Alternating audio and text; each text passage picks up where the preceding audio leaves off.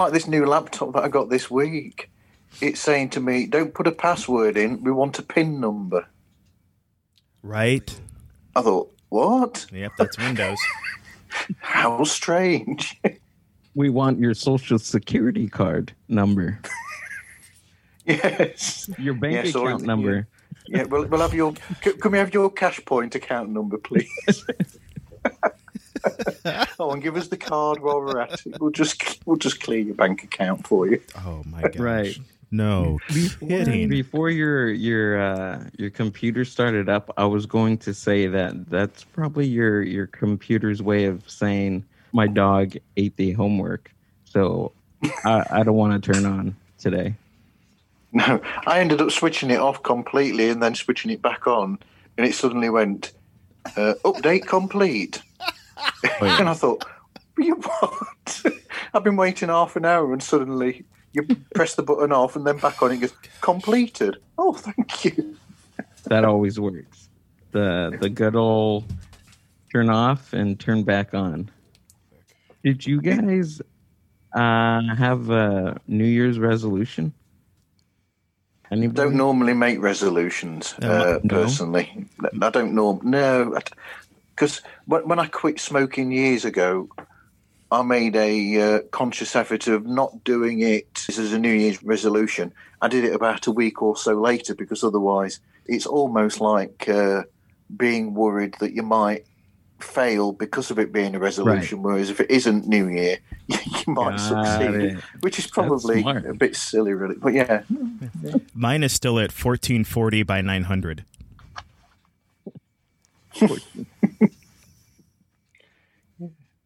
What about yourself, Dave? Any resolutions? Oh no. No, my my resolution started uh, in October with this podcast. Ditto. Same here in So- September. Yeah. What about yourself, Gil? Do you make resolutions? resolutions this year i'm just gonna no i didn't i didn't make any no That's beautiful, man. That's beautiful. Oh, dude, I love Gil. He's so cool. Just just live it. I mean Yeah, let it let it flow. You know what i mean? Like it's we're off to i mean it- considering the stuff that happened uh, a couple of weeks ago in at the nation's capital oh my gosh. it it it started off kind of shaky. So i am i'm like i've said on my podcast that i'm not i'm not surprised on what what are things to come but i mean i have or nobody has control over it. So There you go. there's no worth in wasting time worrying about it. I mean that's just my take on it but um you just gotta if it's gonna happen let it happen and go with the flow. We can only change and do things that are in our own mind and you know I mean that's that's the way i look at it but as far as resolutions go just keep podcasting and and I, I love doing this honestly especially with with uh with you guys thanks more for having me Ditto. That's fine. I'm glad that we've been able to get Yeah. back together again and have a have a chat. I love talking to you guys. Yeah, thanks for forming the band, and letting us in. yeah That's it. Yeah, yeah. All the all the the best band. bands are trios. Right? no kidding. That's a that's a topic just for a podcast right there. Rio bands I mean, I- I- just, just yeah. Go on. no go ahead marv I was going to say, you know, I mean, even trio bands, you can think of they're not a trio, the Who, but sometimes you'll you'll have songs where the Who are just a trio, and Roger Daltrey's not on there, and they're like a a powerful force all on their own, just the three of them without Daltrey there singing. When they've got Townshend or Yeah. or um, um or oh bass player John Entwistle, even if he sings or him or Peter singing, they are an incredibly powerful th- threesome together. I mean, if you really think about it, bands are all bands are trio. I mean, is the drummer really part of the band? I mean, uh, Well, don't you, get me wrong. you, have got a couple there. Yeah, Yeah. couple. Well, I, ex- except for for Rush. Led Zeppelin, you Rush. Yeah, exactly. Yeah. And anybody with uh, John Bonham. Yes. Right. Oh yeah. Uh, the Doors. Did they ever? Oh yeah. They're they're kind of a trio. I mean, they had really it was Jim Morrison, Robbie Krieger, and then their Yeah. heavy-handed organ piano guy who sometimes played bass. I don't know if they really had a, a real drummer. Well, their no, yeah, their drummer was uh, John Densmore. Oh, that's what it Yeah. was. Yeah. All right, we can Yeah. scratch that part. Because you had, yeah, you, you had you had John Densmore on drums, then you had uh, Robbie Krieger on guitar, and then uh, oh, Yeah. Ma- Manzarek is that is that his name? Yes, Ray, Ray Manzarek. Manzarek. Ray, Ray Manzarek. He he played uh, keyboards and bass, didn't he? Yeah, And then- he did. And then after Jim died, I think they made two or three albums afterwards with uh, with Ray, with Ray and Robbie sharing vocals. I think. Yeah, they they did. I think it was like uh, the album was called like The Voices or Their Voices. Yeah, they Yeah. they made a couple after after They he uh, passed away. I need to get hold of them and have a listen because as musicians, they're wow, fantastic. Manzarek is just I. The first time I heard the Doors, that uh, it was "Light My Fire," and I just Mm, I just yes. fell in love with those guys. Yeah. just that that whole opening, what what he what he does with the organ in the beginning of the song. I just what is this?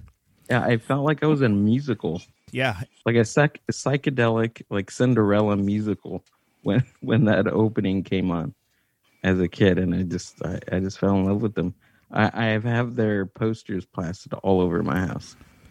Now, for me, it was the overall sound of their production at the end of the day, which really was like wow to me because it felt like it stood the test of time because everything was four track and that was it. Uh-huh. You know, uh, in in a great comparison with people that Marv talks with a lot, uh, the Beatles, by contrast, uh, you know, they were all you know eight track, sixteen track, but it was all the same width of tape as what the Doors had. So a lot of times the tracks ended up sounding thin because they had to share that same amount of real estate. Only every track had to be that much smaller, so less bandwidth. So the Doors just had this full sound. Yeah, yeah, they were they were yeah bouncing they were bouncing the tracks so that you ended up with so many tracks on one track being bounced over that the tape got really thin and you'd lose Yes. definition Yeah, of the sound. Exactly. It, that just didn't have to happen with the Doors because you know, oh, Jim went in and did whatever he did live. I don't know if he ever really had more than two takes on anything that was recorded with him. No, and a lot of the time he actually, when it was lyrics of his own, he actually made them up on the spot a lot, didn't he? He had like a general idea, but then just went in and thought, "I've got this general idea, let's go with it." Oh, Yeah. he was a poet. Yes. Yeah, Definitely. That yeah, that man was was just a poet. I mean, the the film that came out with uh, Val Kilmer, I watched it and I was like, no, this even. I, I watched like a YouTube video after just uh, to get like what what critics would say, and a lot of the criticism came from the band members, uh, stating that that movie was I mean they they didn't really bring out the Jim Morrison that they knew, which was the artist, the the poet, the not just the crazy rock and roll guy from you know Venice Beach, California. Yeah. I do know that they also took offence from a few other things as well because when you look into it, it's surprising because if you only look at the albums and that's all you, you've got, you don't know the actual behind the scenes that not all the songs were written by all of them. In fact, very little Right. of the material that's that's credited as written by the Doors wasn't actually written by all of them, and you'll find that they wrote, they wrote songs individually, and Jim actually wrote very little in comparison to what the others were hmm. writing. He'd come in and they've already written complete songs just for him to put his vocals on, and he just used to come in with a few few little ideas. So, like Light My Fire, that was uh, a Manzarek song. Uh, Love Her Madly, that was a Robbie Krieger song and uh, I think Riders on the Storm was that Robbie Krieger as well, Yes. uh, I believe so. Yeah. No, it's yeah, it was just one of those things. It was just he was he was the outgoing, enigmatic front man. He was the the big mystery that just drew everybody in. They're like, "What is this guy all about?" And the rest of the band was able to, for lack of a better word, be shoegazers, and no one really cared. They're like, "Oh wow, we're here for Jim," you know. And the rest of the band was able to do what they did without pressure. Yeah, it's, Right. it's a difficult it's a difficult situation for them because it's like a lot of bands where somebody else is writing the writing the songs, but I can see how it would get frustrating as somebody who writes songs myself, and I'm sure that Dave's the same. Where if somebody else is the lead singer, it can niggle a bit when somebody goes up to the singer and they're they're sort of complimenting them and going, "Do you know that's a really good song you wrote there?" And you're sort of thinking, "I wrote that song." It's a bit like the Paul Simon and the Art Garfunkel argument in the seventies. Yeah, No, I, I would I would say if, if I was a drummer and I wrote that song, I'd be like, no, it was me. It it, it was written by me. G- Yeah. Give me some of that. Throw throw, Jim, throw a groupie at me once every once in a while, will you, please? If I was John Densmore, Very quickly, I'll just say uh, for anybody listening, this is Pods Like Us, and uh, this is Marv, and I'm talking with my friends Gil from the Mind Bus podcast and Dave from uh, Live Life Loud, the Decibolic podcast. Right, we can carry on talking. it feels like we just, just had be a, free and easy. Hey, Right. You're joining in a conversation that's just flowing. it's like we had one of those great pre-credit scenes that they show in some of the television shows or something, you know, where they've got this. It was like, a, and then all of a sudden the credits finally show up. It's like, oh, okay, you know, like a James Bond film. Yeah. yeah. Or CSI that's coming back later this year. I hope so. we're we're live now. We are li- we are live now. We're, we're, we're live now, uh, Gil. Oh, Yeah, okay. We are We're doing on air. We're on We're air. I didn't. I didn't. I, I didn't hear the buzzer or bell or or the the on air. Oh yeah, Uh, we're back. Yeah, fine. we're back to the back to the Quibel again. There we go. we, we we need to get one. You, we need to get you one. We do. That's true. I just thought I'd go go free and easy like you do with your show, Gil, where you're just talking and suddenly you'll go, "Oh yeah, we're doing a show now." Yeah, exactly. it's like you're just in the flow and you're like, "Oh, I'm recording a show here. I better tell people that they're listening to the Mind Bus." Yeah, uh, me well, my last uh my last host, I we were talking for like a good like forty five minutes, and I'm like, I, I we're we're talking. I was like, I was thinking to myself, how do you even make any introductions?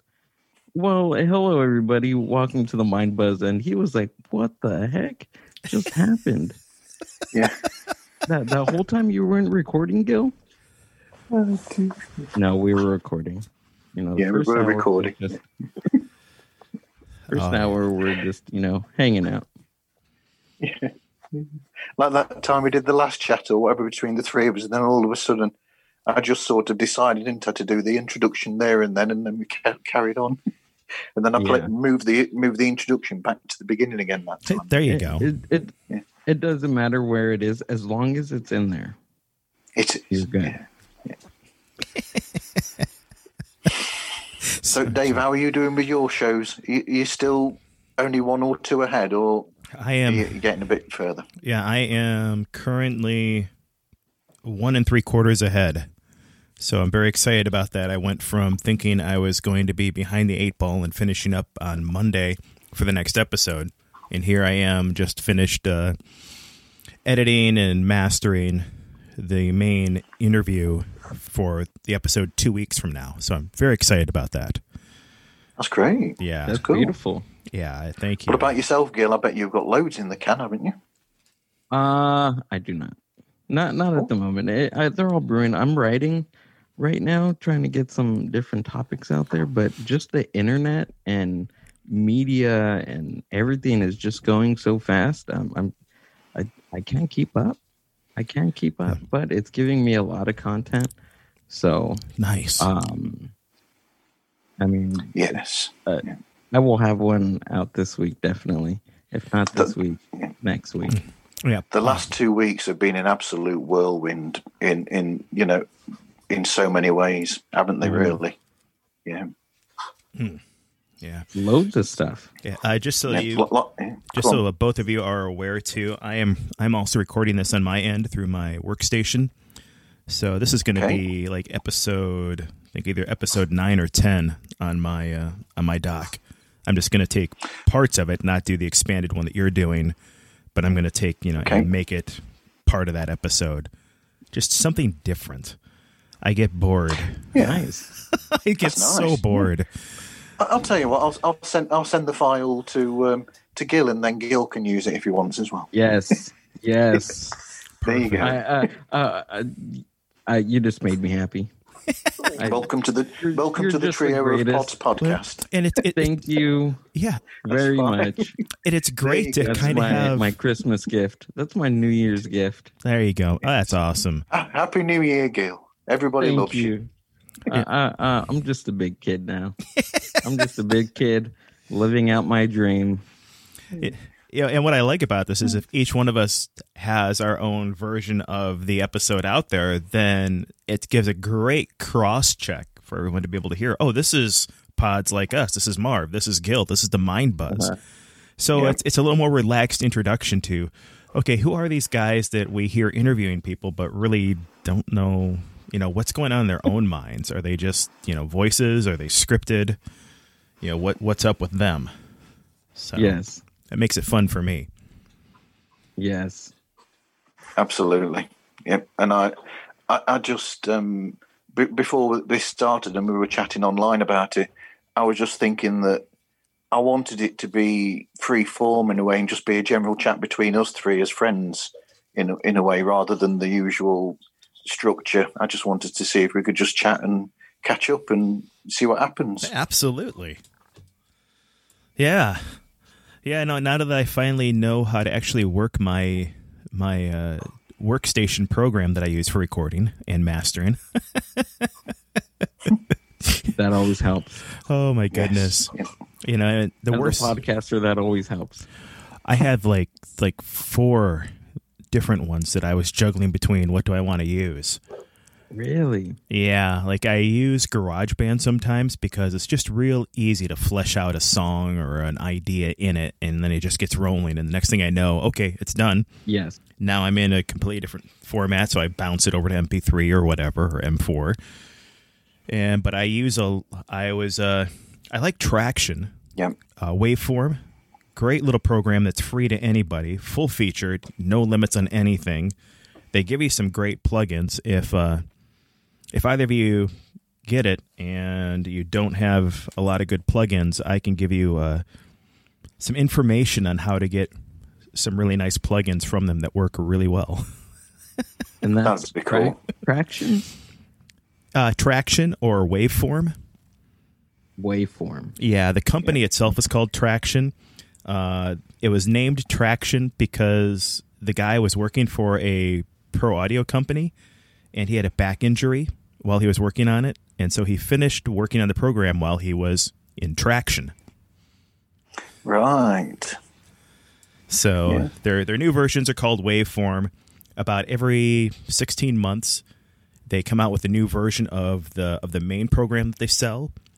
But the previous version becomes free uh, to anybody who wants to use it.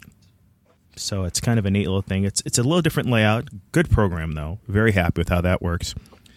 And then I'm currently, because of the hardware that I have, I'm using Digital Performer from Mark of the Unicorn or Performer Lite as they call this, and I've I've really been happy with that. It it does what I need, and I've gotten used to how it works. It's somewhere in between Ableton Live and Pro Tools, so very easy for me to understand.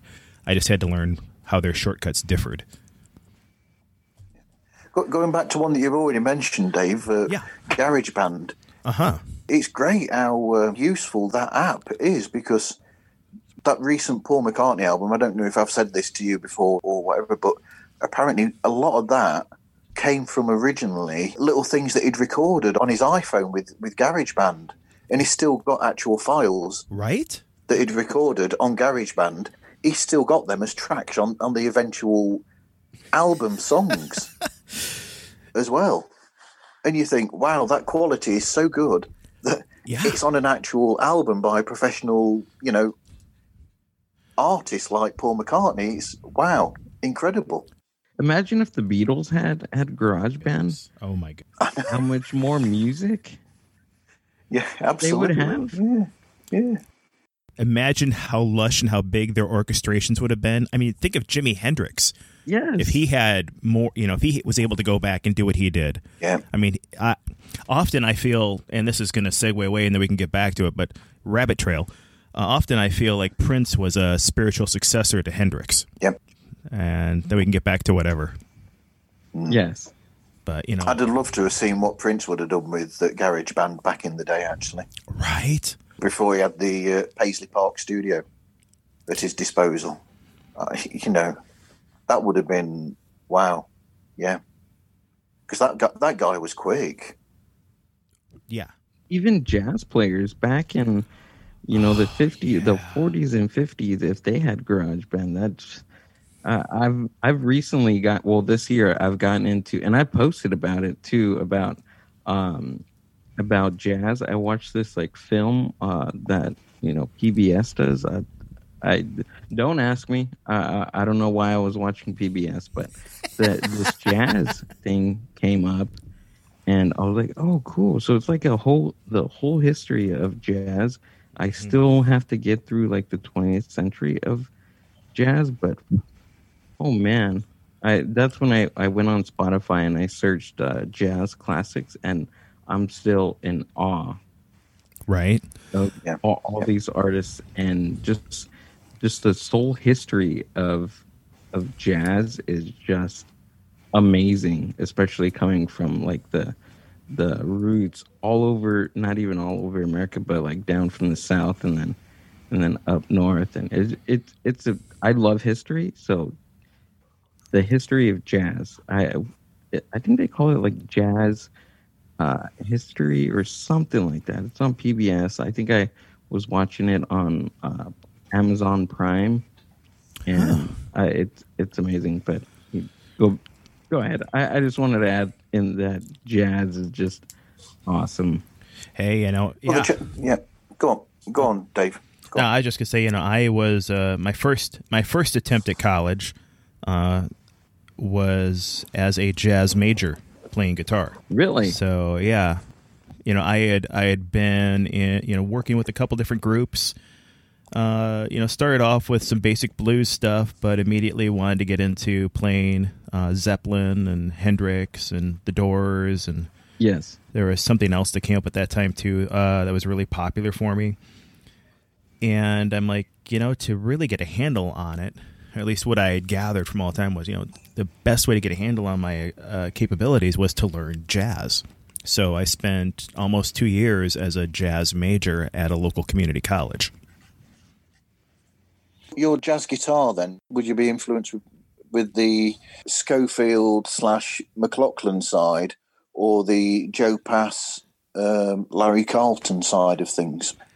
Uh, I'd probably go on the the Carlton pass side. Uh, also, more Yep. though than that, uh, Miles Davis. Yep. there is something that just drew me to how uh, horns and how saxophonists phrase things in jazz.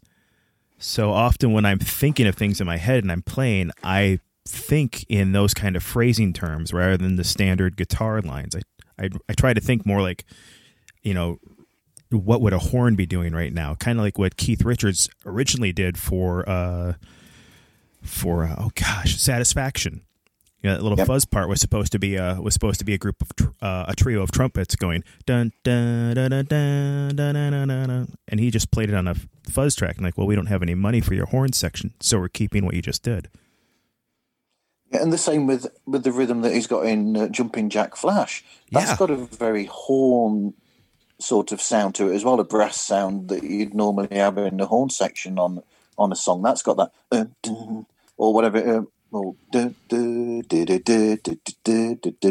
can actually hear horns in your head doing those yeah. parts. Yeah, yeah. And so jazz, especially because a lot of the stuff that you do with with jazz is music, you go more into uh, making it for the phrase, making it for the rhythm, not just to show off how many notes you can cram into three seconds.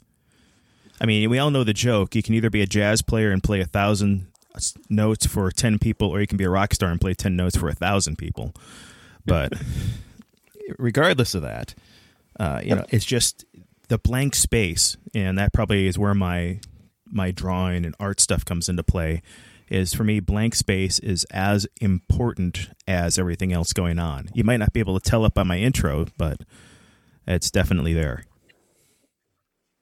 It's funny that you were that you mentioned Miles Davis because I was going to say when you, when you when we were both sort of talking around each other, I was going to mention Miles Davis and say that I've said to someone before when I went to I think I went to a shop and I was talking about his later period and I was saying to that person that if you if you look at it, a lot of the Miles Davis material with jazz is actually bringing in what's going to come next in the jazz world. So in the late sixties, you've got him ushering in what would become jazz fusion and progressive jazz.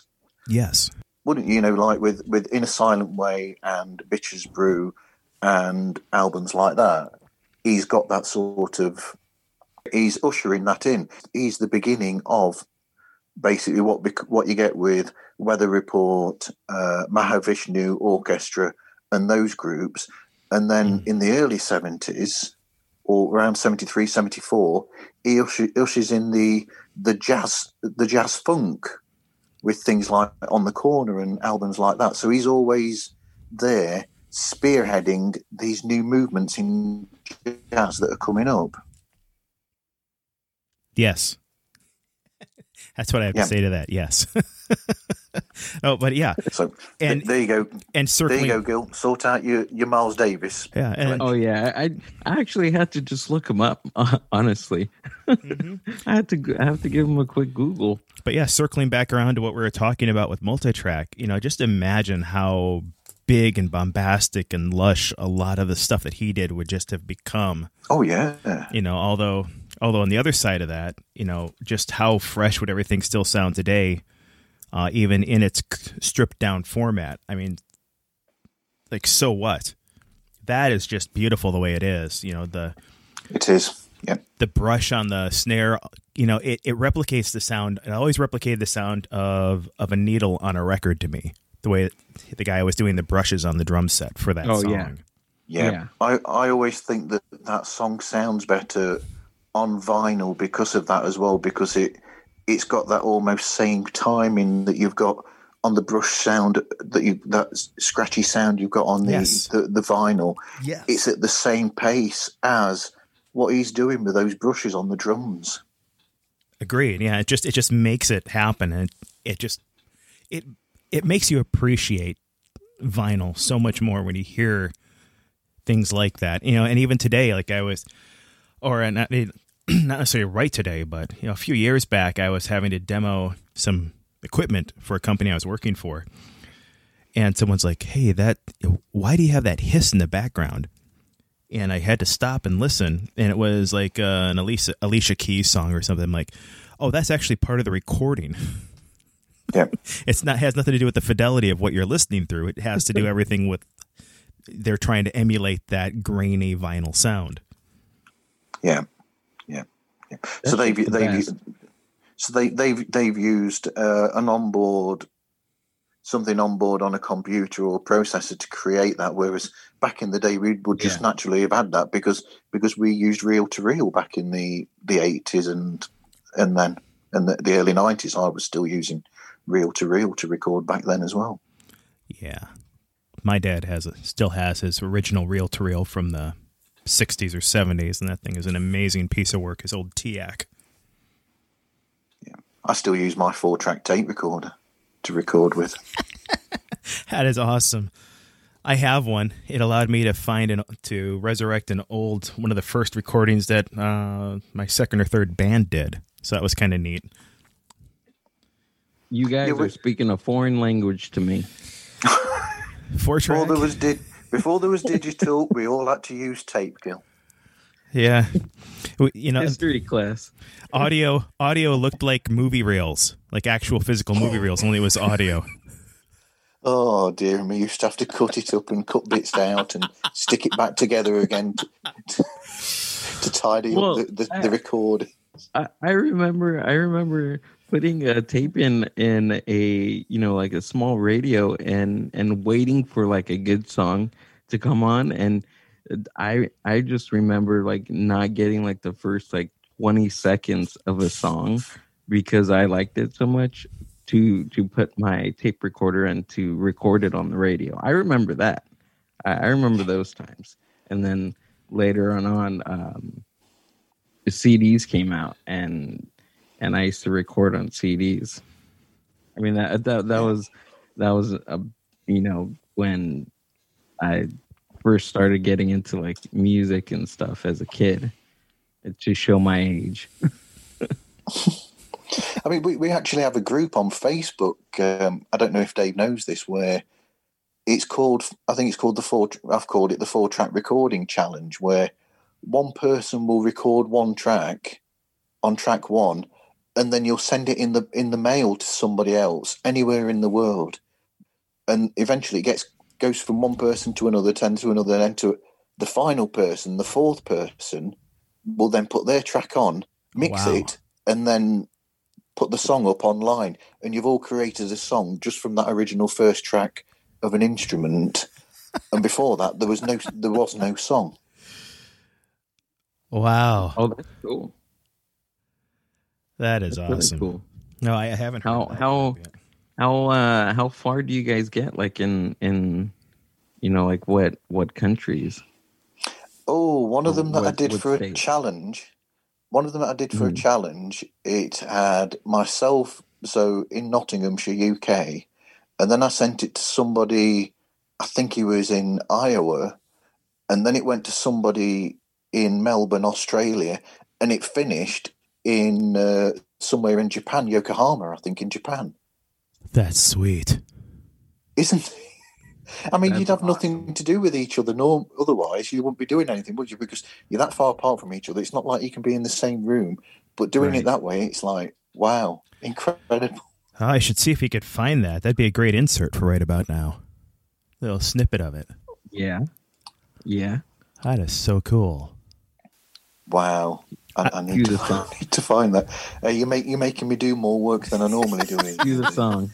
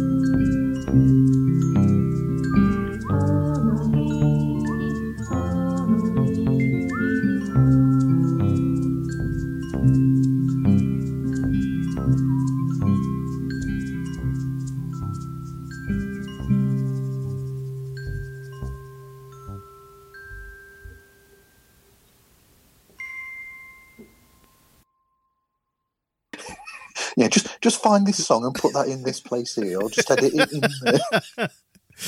Oh, this is how my brain works when I do podcasts. So, welcome to my world.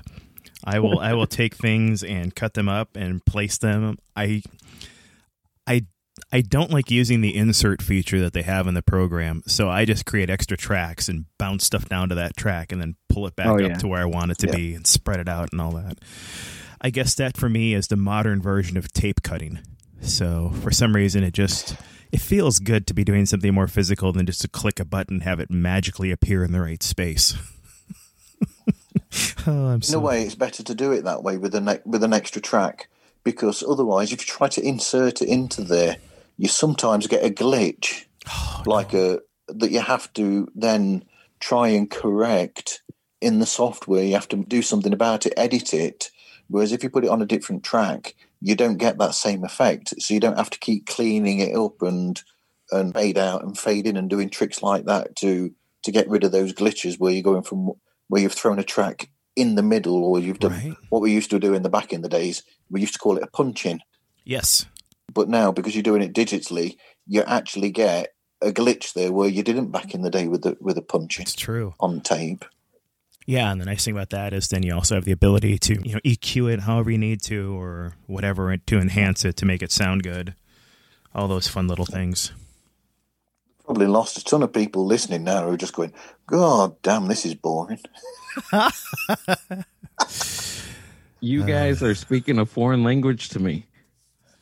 All right, well we're we're off of that. So we, let's see. We discussed jazz. We got a little bit into power trios. We've talked about Prince. Uh, we talked have. Prince and Hendrix, and you know I'm still convinced to this day that Jimi Hendrix didn't die. He just restarted as Richard Pryor, but that's my own theory. Uh, that can go somewhere else someday. Everyone's just like, "What? Richard Pryor and- and Prince and and Jimi Hendrix and what?" I'm, I'm picturing Richard. I'm picturing Jimi Hendrix now in Silver Streak. Hey man, that's a Or in train. Cra- or in Stir Crazy when they're dressed in those um, those bird costumes. Oh my gosh, yeah. Wait, a bird costume? Oh yeah, they're in costume, aren't they? In uh, oh, in um, Silver Streak G- or which not one? it's um, that one where they're in prison, isn't there? Isn't it? And they're escaping from prison, so they're in bird costumes or, or something, aren't they? Stir Crazy, Richard Pryor and Yeah, uh, Stir Gene Crazy. Wilder. There you go. I have to find this. I have to find this video. Gil, you would love that film. It's a classic. It's a good film. Oh, it's a, it's a film. Yes, it is a film. Yes. Yeah. Richard Pryor. Gene Wilder. You know, Gene Wilder, the guy who who did uh, Willy Wonka, right, the first time. Yes, yes. Yes. Yeah. They didn't make need to make another one because they'd already got it perfect with Gene Wilder. So true, man. That Yes. Willy Wonka film. Yeah. So, yeah, it Johnny. I all respects to Johnny Depp, but I he he lost me when when he did that film. I mean, I mean, altogether it was great, but you, the one thing that I took offensive to that was the Oompa Loompas. Okay. Yeah. It's going to sound wild, but it, it was just the Oompa Loompas. Why did you have to do the Oompa Loompas like that? You didn't have to do them like that. They No. they, they were fine. They were fine. Orange and green hair. They Yeah. were good. But but you also find in a way that those older films, without all of the CGI and whatever they've got in the Tim mm-hmm. Burton version, the older films have got a certain magic with the special effects that they used Yes.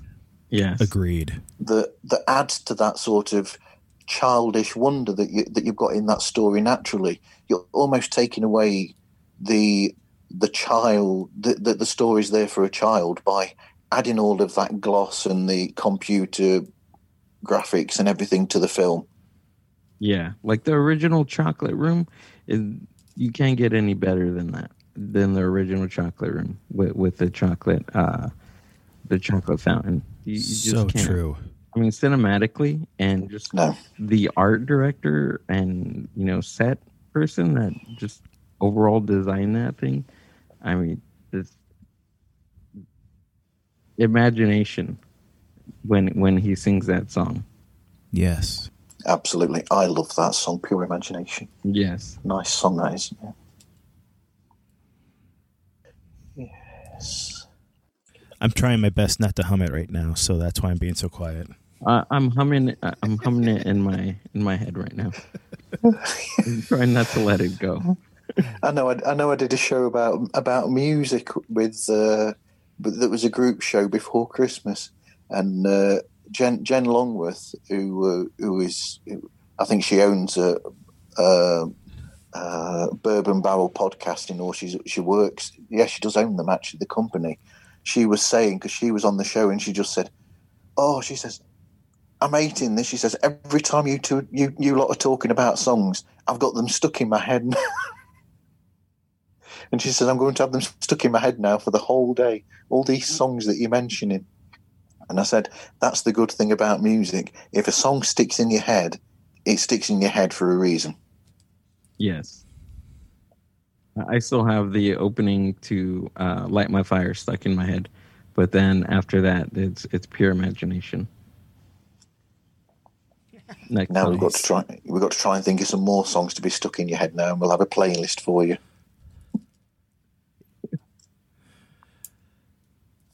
No doubt. Dear me. Can, can we think of any Jimi Hendrix or or um, Led Zeppelin songs to, to be stuck in Gil's head? Wait, everyone. I think everybody knows the riff to Black Dog because it has been, it has been taken and inspired so many other tunes from it. Like it, it was like the, it was, in my opinion, it's one of the that really exemplified the riff era of guitar playing. You know, he had that whole part, and then Bonham trying to figure out how to play through it because the riff is in three quarter time, and he just played through it in, in regular four four, and it just worked. Yeah. Where did that riff come from? Because it's like it's almost cut up where it fits in the in the meter. It's like it's like pardon. Yeah, that was written by John Paul Jones. Wow. Yeah. It was not. It was not done by by Page at all. It was. It was a musing of John Paul Jones that he uh, he came up with. So did he did he write that on the bass or did he write that on guitar? Because I know he I know he knows that he can play guitar. John Paul Jones. I know that from his solo stuff, but his soundtracks. But so did he write that on guitar or bass? You know, I don't know. No. I really don't know. I, I know that it, it was inspired by uh, John Paul Jones listening to uh, "Electric Mud" by Muddy Waters, Okay. but that's that's about as much as I know about it. Wow. Yeah, You got me thinking now. I need to create a blues in three four.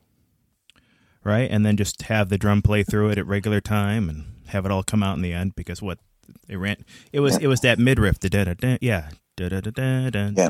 And that Yeah. right after the main riff. That right, yeah, it's a bit like in the early 80s, Genesis did a song on the Abacab album called Keep It Dark. And that's that's a strange strange one because the the music is in six eight,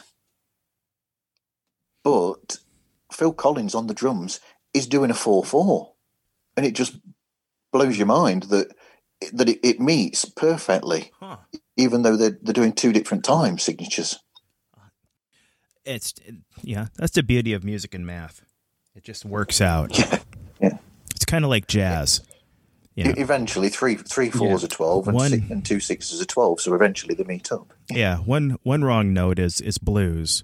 More than one wrong note is jazz. That's just how it goes. Yeah, Isn't that, that- that sounds very similar to a Miles Davis quote. That does.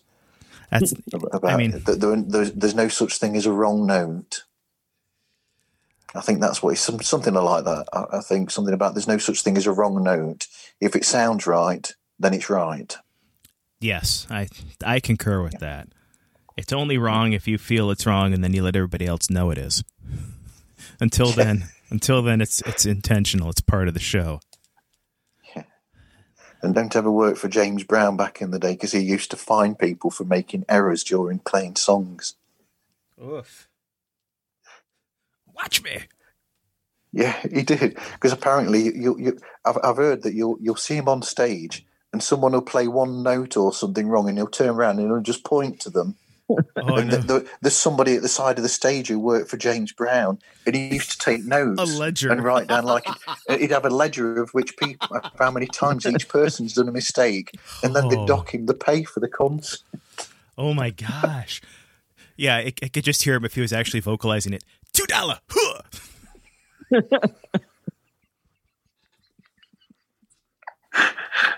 Hot tub. Hot tub. No chicken dinner the, for the- you. the Eddie Murphy impression that that oh my gosh. Have, have you Oh, guys Ed, Eddie Murphy in I- Coming to America when he does that singing. I recently watched uh uh Eddie Murphy's uh, Delirium or is, is it Delirious or Delirium the the the stand up where he where he's in the Delirious. red Yeah, that, yeah, yeah. where he's in the That- red yeah, leather jacket. that red leather suit that he will never ever be able to fit in now.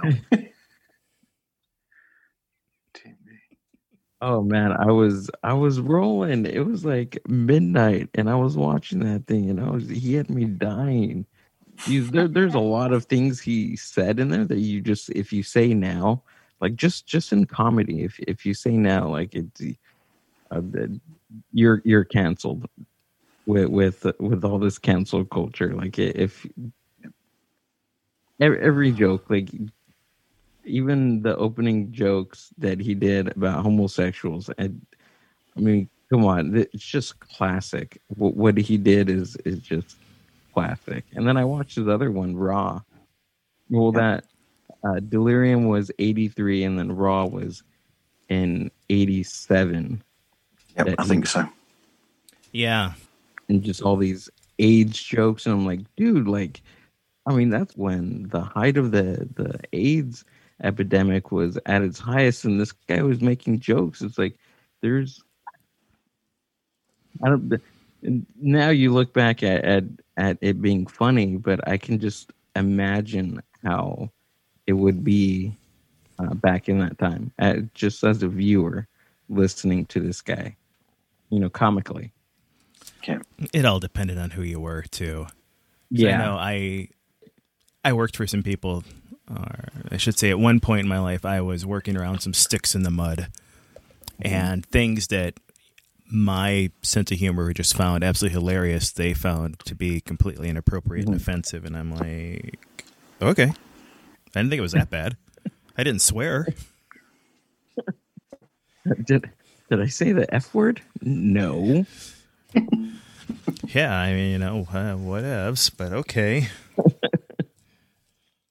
But but yeah, the, that you can see where where my mind is. oh yeah Uh, th- that Mhm. hilarious. I, the whole thing was just hilarious. I didn't find offense to anything that that man said. So yeah, no, that's where my that's where my humor is.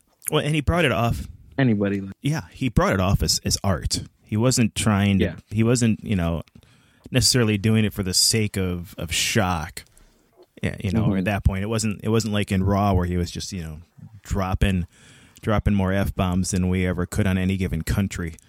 Yes. Uh, but yeah, no, and, you know, and cancel culture. I mean, look, they had to. They fired and rehired James Gunn for crying out loud over something that he posted on Twitter five years prior. yeah. Five years? I think it was something like that because it wasn't like in 2014. Because it was 2018 when they fired him, and I think it was 2014 that the twit was when the tweet when the tweet was made. The quit. when the twit made the tweet and everyone got all unhappy with him about it because someone went back and combed through everything that he ever posted and said, "Oh, this was not good, naughty, naughty, bad for you," and so they fired him from Guardians of the Galaxy and realized very quickly that was not a good move. Awful. Five years. Something you said five years can get you. That's right? Uh, no and, bueno. you know, and you've seen we've seen that in in uh, in the politics bashing all the time. You know, Yeah. somebody changes a stance. Well, they said this back in 1978. Yeah, well, it's 2019 now, bro. So I don't get it. You know, people are allowed to actually, you know, grow up, change their mind. Yeah, can can can I just say something without being, you know, automatically thinking whatever? I mean, I don't even know what to say to that. That's just horrible. I mean, I'm we're in the cancel culture now, so I can I can't even think about what people said, you know, back in the day before cancel culture. I think um, it's the potential bad side to social network, really, isn't it? That way you put something out there and it's there for everybody to see. You can go back to it and, and, and that. And um, But um, I seem to remember that that thing with James Gunn, that it, um, wasn't he sort of anti Trump or something, and, and somebody from Trump's uh, thing actually brought that into the open about James Gunn saying that almost to basically bring it out in the open so it, it, it would do something to James Gunn's career. I can't remember now. I don't know who James Gunn is. Who who's that? Uh, uh, he's the director for Guardians of the Galaxy. He did Yeah. Guardians of the Galaxy one and two. The director. Yeah, Yeah, he- yeah, and he wrote the okay. Guardians of the Galaxy films as well. Yeah, Got Yeah. it. Imagine if well, does Richard Pryor have a Twitter? No, he he passed away, didn't he? I'm sure somebody has is doing Imagine like if he has a memorial Twitter. Oh my gosh! his ex-wife's probably got a Twitter with his name on it or something. So, Follow that right now. A bit, a bit like Prince's family have got a tw- got an Instagram account for Prince. You know, and Or Rodney Dangerfield had a had a Twitter account. yeah. I mean, Elvis Instagram. Elvis Presley's got an Instagram account you know, I'm right. that's very that's verified. I mean, you know, there there was something that verified. Yeah, it's verified. It's got the green tick. you know back mean- in the That that guy's been dead for 43, 43 and a half years. You know, and yeah, yeah, this is really Elvis Presley that, that has this account. My parents probably taught me one of the most valuable lessons back in the day, and that is if I don't agree with something or I find it offensive, I turn it off. Yeah, Yes, absolutely. turn it off. You know, th- the, these people that writing about films and television and that, if you don't like the program, turn it off. Put something else on. There's an option. I mean, we live in in 2021. There's a million different things that you can do with your little computer in your pocket, and I mean, there's 7.2 billion people on this earth, and you're gonna let one person's word on the internet. You know, you don't even, gosh, know where these people are from, and you're gonna let that kind of, you know, ruin your whole your whole day. I mean, come on.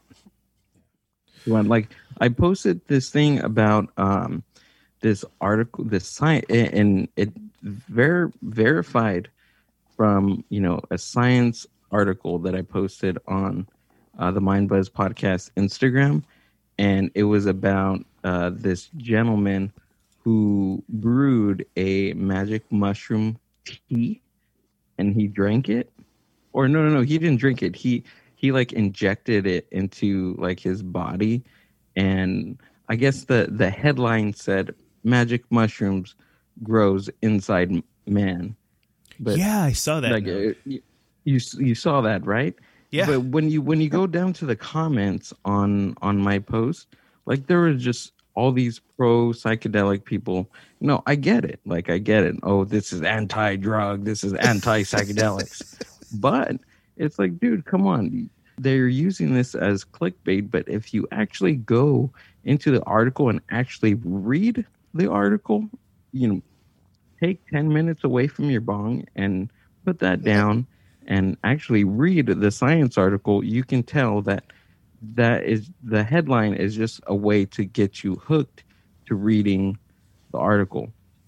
And the article is backed by scientific proof and, and just backed by science, scientists and mycologists also that study uh, these kinds of fungus and and you'll read that this is i mean this stuff can happen. And it i i read it and it it just the guy got a fungal infection. It you know caps and stems didn't really grow in his body. Come on that's absurd. Like really? Come on dude. Don't don't get mad. And the, these guys were getting mad at me because i posted it. They're like why why are you posting this fake stuff? I'm like what are you talking about? Fake stuff. Read the article. Did you read it of course, sir? not. But, no but you then didn't. uh, you just read but- the headline exactly, I- I've- right I've- there. I've done that before though. When I've put things up, I've put things up online that, that I've seen, and I've sort of like scanned the article in a way, but missed everything in the article. Put it up, and then somebody's put up, you know, dude, have you read all this article? And then they'll point something out that I've missed, and I'm like, oh, oh, okay, I didn't see that. So you have to be really careful what you put up, and also that if you do respond to something that someone's put up, make sure that you know what you're actually responding to Yeah. and basically what you're putting up as well. Yeah. Yeah, my girlfriend is the, my PR person, definitely. She, she that's what she tells me. She's like, just watch what you reply to to these kinds of people because my the the Mind Buzz podcast um, Instagram account or Facebook account is is uh, is not private and it's open to anybody. Uh, You know, willing to go on to the page. So just anybody, like anything that my post falls into the algorithm, like uh, it reaches, you know, you know, so many people, and you know, other people have their their doubts. Like I was saying about the the magic mushrooms thing, like I had uh, lots of people from like both sides. They're like, "Oh, what? No way! This is crazy!" And then like others, like I said, like these um these other guys saying, "Oh, this is wrong." Uh, I mean, the fake news, uh, fake this is a fake article to to get people to start bashing psychedelic drugs. Even we're in the area of decriminalizing them in the United States, and it's still like, dude, read the article. That's why I posted it. I even put the link on the the the post also for you know people to copy and paste on there and it's still like you didn't read the whole thing if you read the whole thing then you'll know that this guy got a fungal infection from injecting himself with magic mushrooms i mean come on what do you think that's going to happen what do you Right? think the is when you put books up that you read. I mean, I've put it up as well because when we talked last time, yes I actually put up to prove, didn't I? I put up that my uh, my own copy of the Tibetan Book of the Dead that I've oh got. yeah yeah i've seen that or i've seen whatever. that and uh, and then you, you get people sort of question you about it, and you think, if you actually read that book, how can you comment on a book that you have absolutely no knowledge whatsoever about? don't judge a book by its cover I mean, Well, there's a song- literally, in that case, yeah. there, there's an old saying and, and a song too right Yeah. I think there's a song called that as well. Don't judge a book, book by its cover. Yeah. or or at least an opening.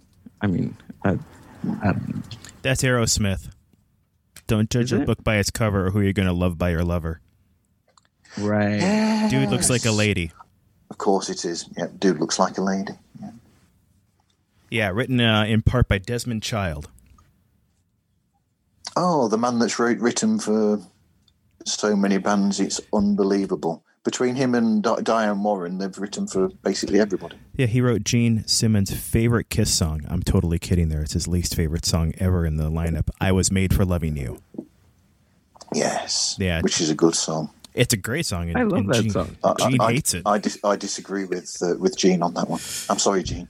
Well, you know, it's because it made money and it, it wasn't his. Yeah. Your acting's terrible in Runaway, and you've got a bad taste in songs. Sorry. and it had it had I think because it had like a it wasn't like rock and roll enough for him. Maybe because it was more on like the disco side and the more on the you know groovy side rather than the hard metal stuff that they used to play. Or are, are they even considered metal? Pop I mean, metal. was that considered Yeah. metal back in in the seventies? I've not thought about that before now, but you're right, Gil. That's got.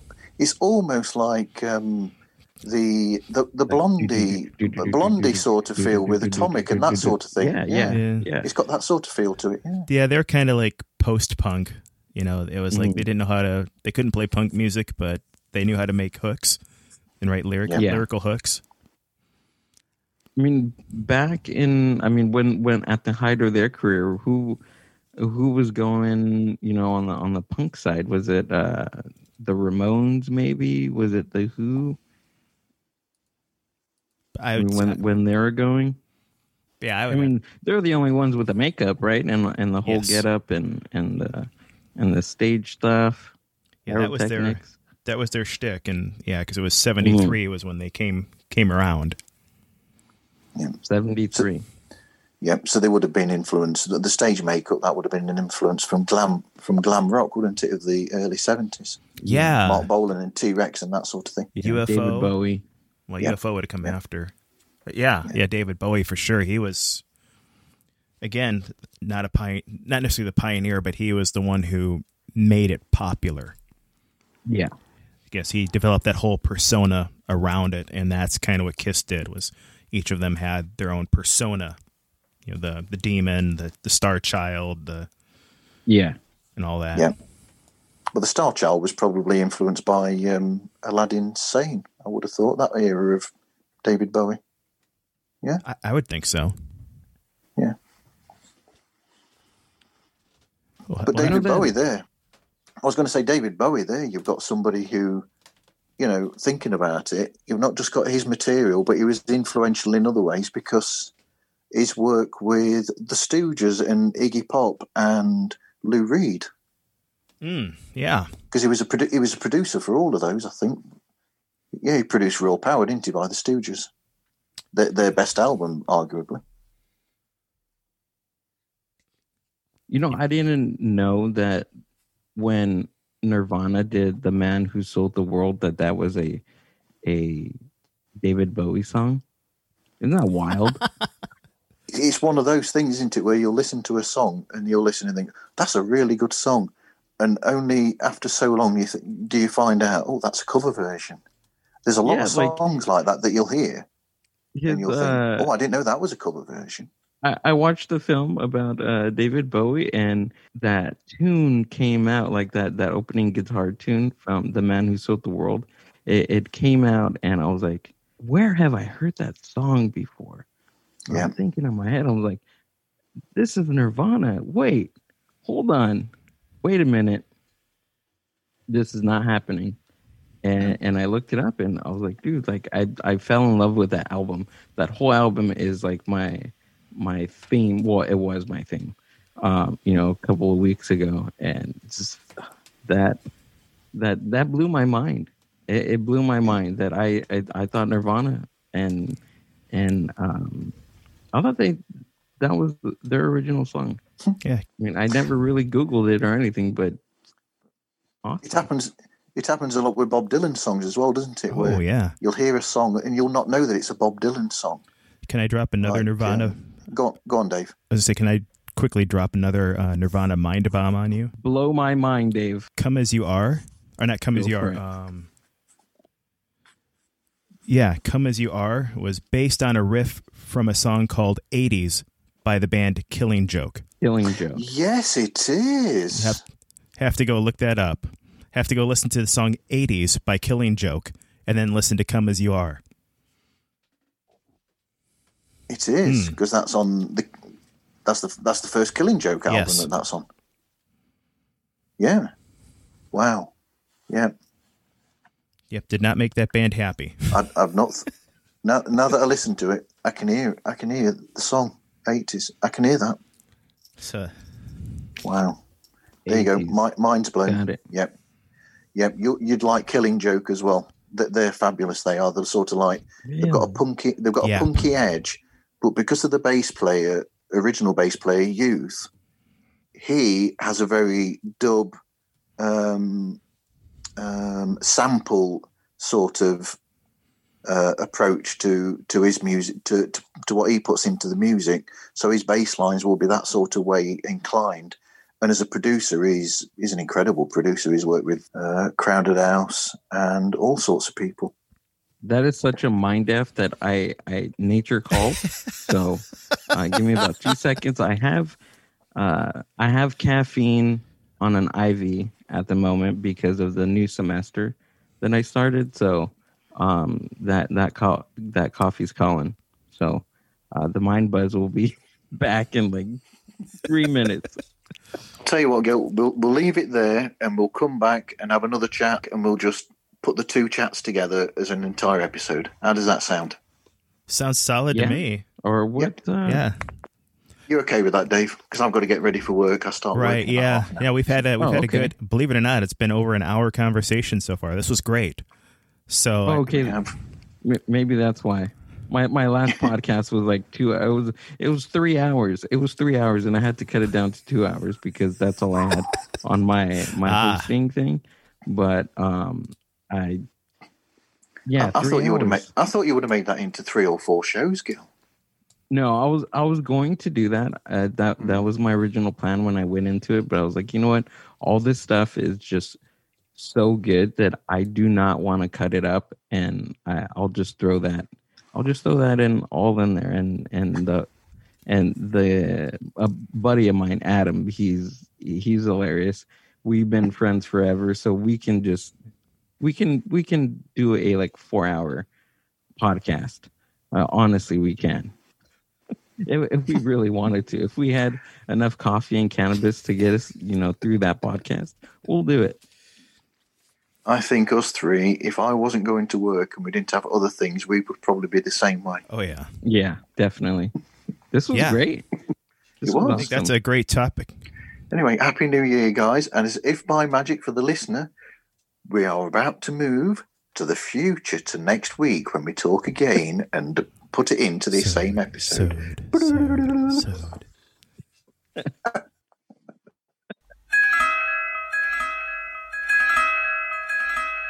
There we go. Computer. I have a uh, delivery from Amazon coming sh- coming sometime shortly, so I don't know when they're going to turn up. They have a uh, new XLR cable for me and a a, a bag for the uh, for the new laptop, so it can be put away and not out all the time. Nice. Yes, All right. yeah. I'm surprised now that now that Eddie has passed on, rest in peace, that Amazon hasn't tried to take Panama and turn it into a song about them. Yes. Ooh, they, they probably listen. They're going. They're going to listen into the show now, yeah, Don't don't give them any ideas. and they'll nick that. No, no, they're, they're already taking over the world. Them and um, Disney. Well, I heard uh, Jeff Bezos he's uh, stepping down as CEO. Well, you know, now that he's got three billion dollars in the bank, why not? sure. I was thinking the same thing. Yeah, too. pocket pocket change, Pocket monkey. pocket change. Ah, excuse me. I am I am finally for once going through uh issues with my software. I've never had this happen before. Why is this being so dork dorky?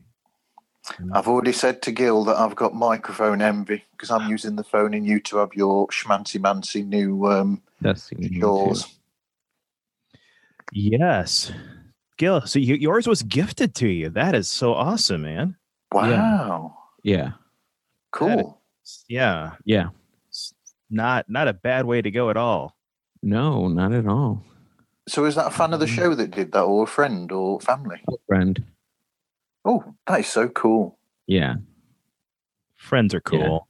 I like having friends. Aren't they? I like friends. I like them. I like having you two as friends. Oh yeah, you guys are great. Yeah.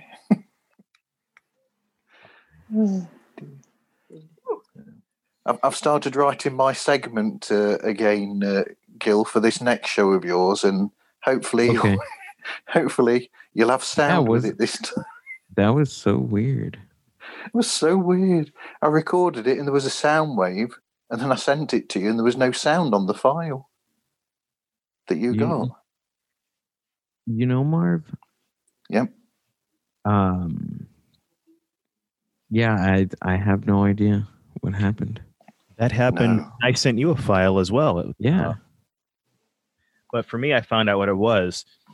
For some beautiful reason, I have to press the play button And- yep. in the software, or else it will say it's creating a file, and it does create a file, but Oh. it's it's like uh, it's like Taylor Swift. It's all blank space.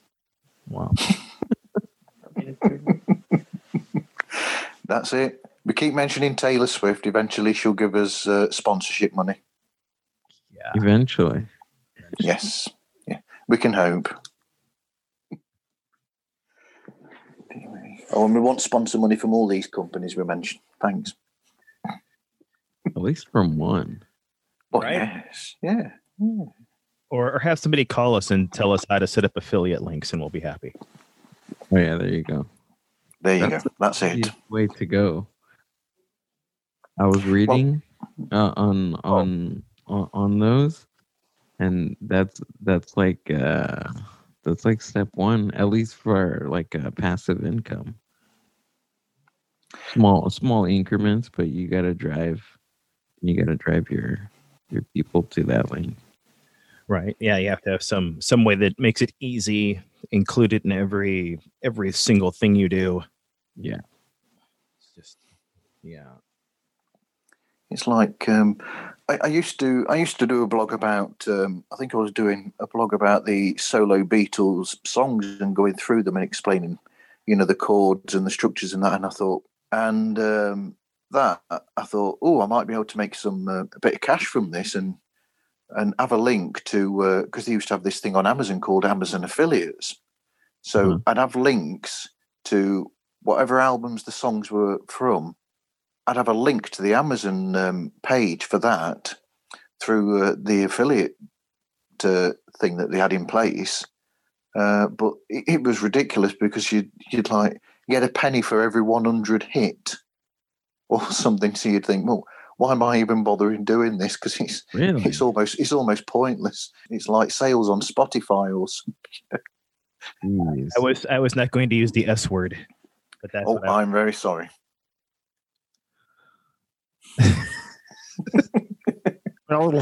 I Th- They'll be removing me now at this rate. oh yeah. Probably Oh, then I, I need to stop talking about advertisement then. Uh, on my uh, what I really want to know though is why is spilled liquid soap so hard to clean up?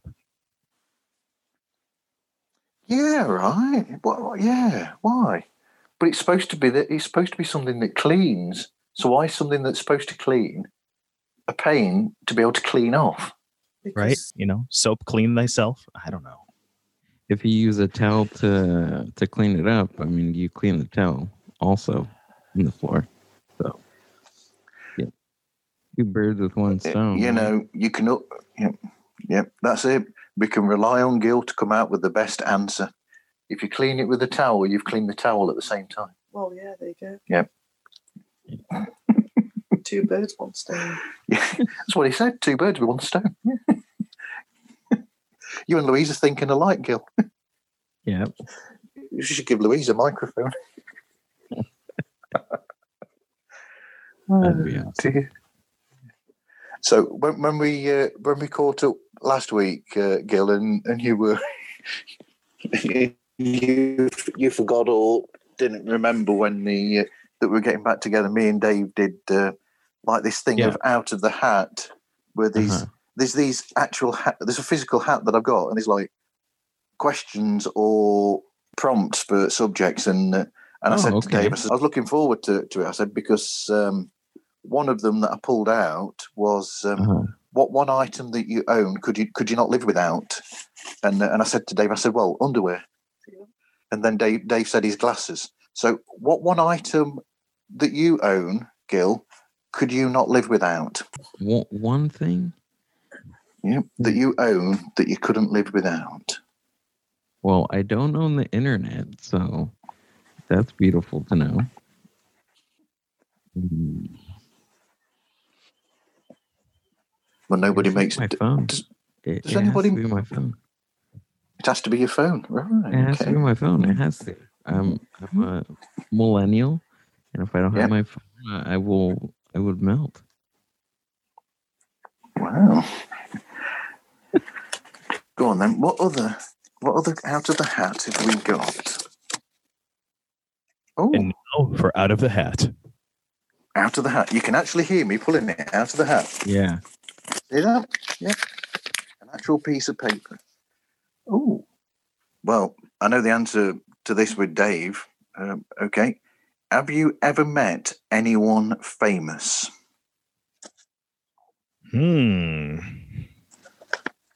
Ooh, that's good. Have you ever met anyone famous? Or who was the first famous person you met? Oh yes. Yeah. Don Knotts was the first famous person I met. Okay. Met him at the Old Town Playhouse in Traverse City, Michigan. He was actually in a play. Wow. Wow. So Don Knotts. Who was the first famous person I met? Well, the, it, it wouldn't translate. Um, I don't know. Probably the bass player from a uh, from a late seventies, early eighties uh, punk band called Stiff Little Fingers. Uh, I was I was playing a gig in a in a in a pub somewhere, and uh, he was there at the time as a uh, talent scout for uh, a record company, and uh, we had a chat with him, and he was saying, um, uh, "You, you two, you and the guitarist, because we were three trio at the time." He said, "You two are fine. Ditch the drummer."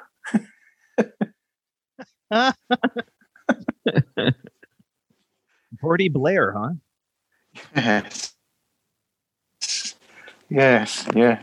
But um, yeah, not not the best, not the best thing to say because drummers are probably one of the most difficult things to get hold of. And yet we have so many good jokes about drummers. I know. I know. Like how do you know when the how do you know when the stage platform is even? The drill runs out both sides of the drummer's mouth. yes.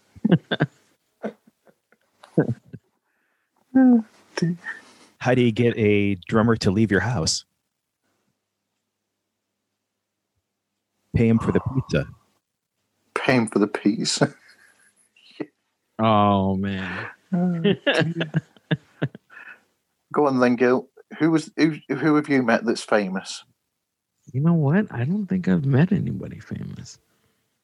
No. Okay, who was famous that got a chance to meet you then? That is That, good. that's that's it. People need to meet Gil because Gil's Gil's fast becoming famous on the internet. Oh no, no, that'd be nice. Um, oh no, Miley Cyrus. Wow. Have you, have you met met Miley Cyrus or have you just gone to see her in concert? No, I just said that. Anna. Good, good thing for YouTube. no, I. You know what? I I haven't um met anybody famous. I've seen somebody famous. I, I didn't Okay. actually meet them. I didn't have the uh the the guts to go up and and say hello. But uh Russell Simmons. Wow. Wow. Yeah, yeah. I seen him at a uh, vegan restaurant in uh, downtown LA.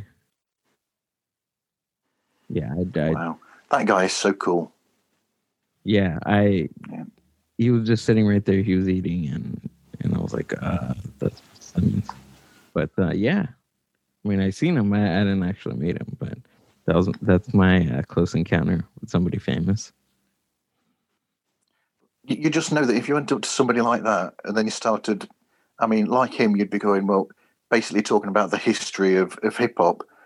He would probably be so sick of you within a couple of minutes because these celebrities don't really want that, do they? When they're out on their own and, you know, in the in their own private lives, they don't want you encroaching on it and asking them those sort of things. Yeah, I don't. I don't think so. Especially when he was eating. Yeah, but he's the perfect person to ask about that subject. Oh yeah.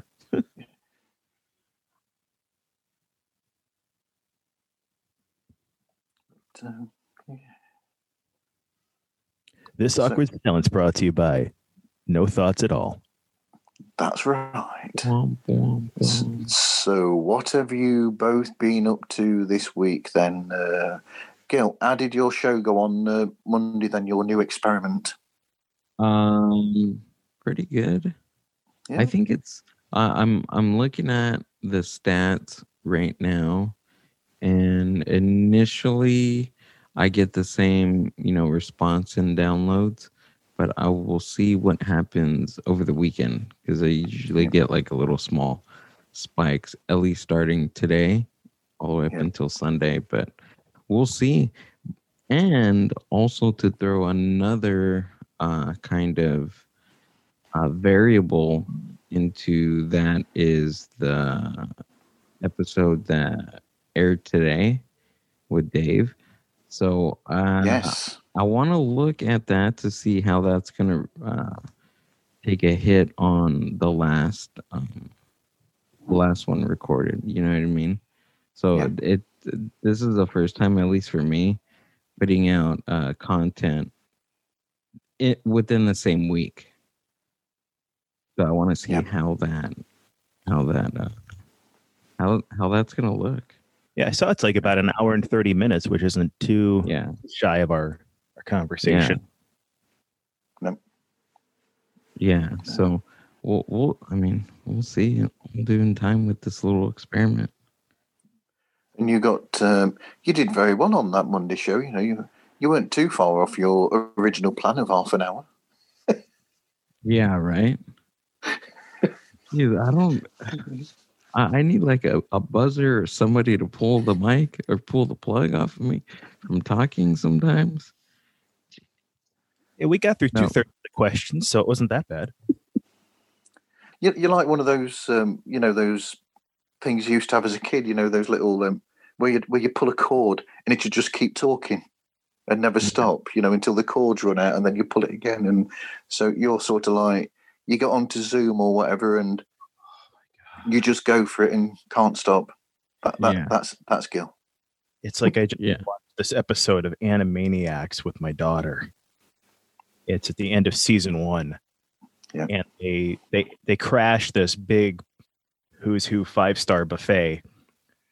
And Wakko meets this person, I can't remember his name, but he just starts talking. And like for the next 10 minutes, no matter what scene any of the Animaniacs are in, he is monologuing the entire time, right up to brushing teeth and going to bed and eating hmm. breakfast the next morning. Oh. And I'm just like, oh my gosh, this is so insane, yet it's so hilarious. It's like seeing something and not being able to take your eyes off it, even though you don't want to see it. Like, I don't want to see this. Why am I so transfixed on this at the moment? Yeah. That's not what Gil did, by the way, though. He actually let me talk. So, I did. I did. no, because, you know, amazingly enough, I grabbed the mic and goodbye, everybody else.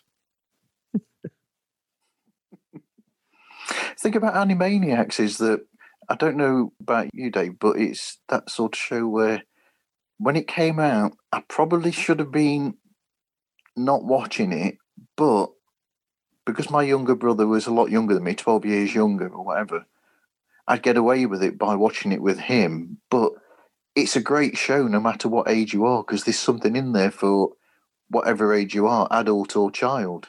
It's it's brilliant. Yeah, I mean, it was one of the best things that Steven Spielberg has ever produced. Yes, yeah.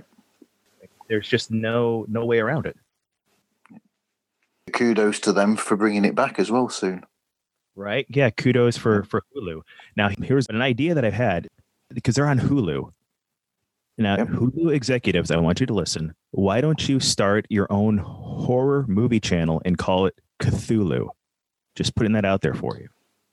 Wouldn't take much. Whoa, now that is a mind buzz right there. I would definitely, definitely. a mind subscribe to buzz. It's a deep shower thought. Cthulhu. that. Cthulhu. Dear me. How many um yeah, how many podcast um things can we get into one conversation? We've got Dave's deep shower thoughts and we've got the Mind Buzz podcast. Oh, he was rolling with those. I I'm I need a I'm gonna do like a separate like video, you know, different clips with all those uh all those deep shower thoughts, Dave. They didn't make the episode, but uh, I'm gonna in the future I'm gonna put out like a kind of not like a bloopers thing, but kind of you know like going over the past couple of episodes or something like that. I don't know. to be completely open and honest, you know, I've, you know, actually, you know, feel free to use that as an insert sometimes. Wow, that's a great idea. You know, deep, deep shower thoughts with Dave Belknap from Live Life Loud, the Decibolic podcast. That's totally fine. Wow. There's your intro right there. This is your deep shower thought with Dave Belknap from Live Life Loud, the Decibolic podcast. There. Now you can take that little recording and do whatever you want with it. Hey, this is Marv from Pods Like Us, and you're listening to The Mind Buzz with Gilbert Angriano. What's that? It's Gil. There you go.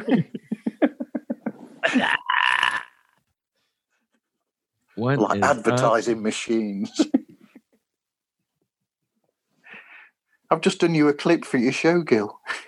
You got that? Uh, you still have that hat? That's such a great idea to get like yeah, the juices flowing in the morning. Oh, he wants the hat. Oh, here we go. What have we got now then? Can you hear that? There you go. In the hat. What now? Ooh. Actually, it could be anything, this. What's your preferred way of listening to music? CD, vinyl, or streaming?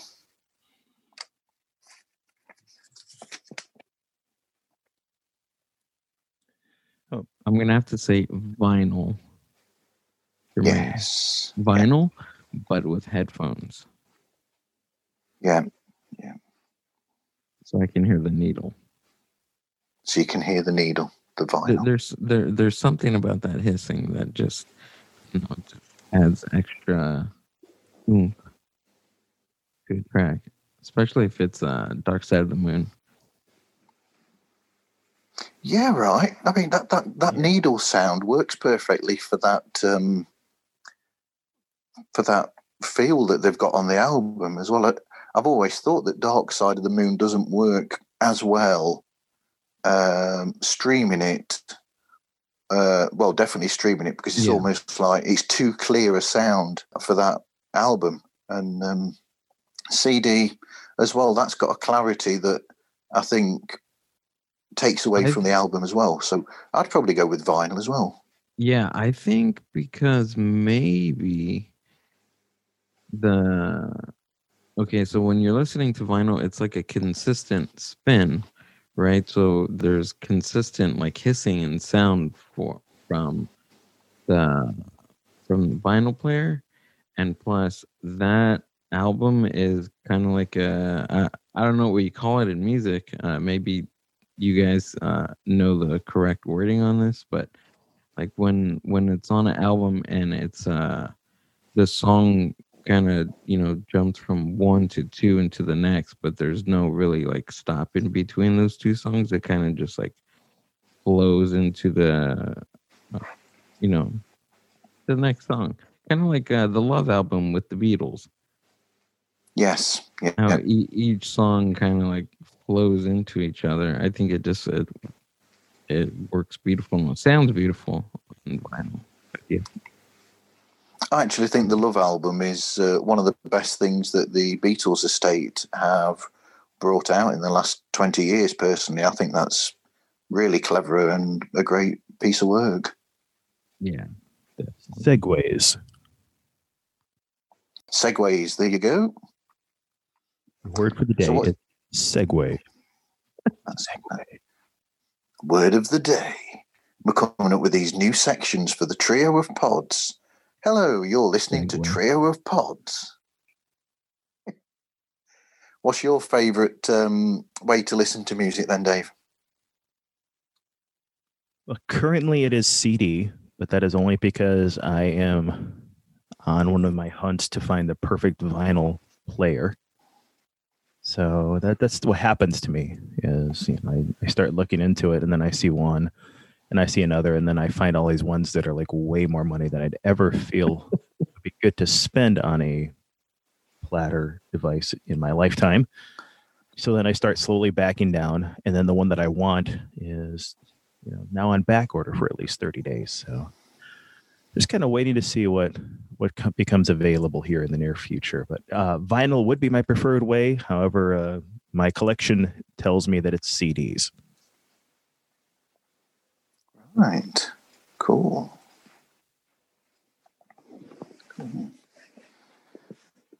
So, dear me, this dead air is brought to you by Trio of Pods. Trio. What? Uh, trio. Yes. Oh, Louise is passing me the hat again. Here we go. Wow. Well done, you. Wow. What is the best concert you've ever been to? Oh, Dave. the best concert i've ever been to so one that i have attended and not played in okay Yeah. Yes. uh, That, that shortens the list down. It, this will take me back to 1996, and the honest to goodness answer for that would be a keyboard player, singer, uh, known primarily in the uh, contemporary Christian market as Michael W. Smith. Yep, I've heard of Yeah. him. Yep. He had an amazing, amazing band director uh, behind him named Brent Bourgeois. And what they did with the arrangements and the singers and everything was just flat out amazing to me. That was probably what uh, hit me the, the most effective to me, the most memorable because of just him taking, you know, stuff that I knew and heard, and it was it was all right. But he took something that was kind of just all right to me and made it great, and that was what made it uh, probably the most memorable for me out of any of the concerts that I have been to in person. Uh, close up on that was seeing a band in Nashville, Tennessee, uh, called Johnny Q Public, and uh, they're kind of a, a proto punk alternative. You know, what, what would you call it? The the Seattle sound of the early '90s, kind of that grunge thing. And at the end of their they just took and they trashed everything. I mean, not I, I don't believe a single one of their instruments survived the end of the show. They're just it was kind of fun to watch. But um, that that reminds me of Jimi Hendrix because of him trashing the guitar. But apparently, every time that concert fi- this concert's finished, one of the roadies took the guitar or the pieces and put it all back together again. That's commitment. It is. It really is. Yeah. And that that roadie whose name here we go, useless trivia, whose name was I think it was Gerry Stickells, ended up being chief roadie for the band Queen in the seventies and eighties. That's because he was a champion, my friend. Yes, Oh, yeah. we are cha- we are the champions. That's yeah. Oh, dear. What's the best concert you've been to, Gil? Um, You know what? I'm gonna have to say when I went to go see Slipknot a couple of years ago. That was a pretty that was a pretty cool show. I've seen them at uh Knotfest. Yep. Over here in in the middle of nowhere in in Southern California. They were cool. I seen uh them and uh Volbeat.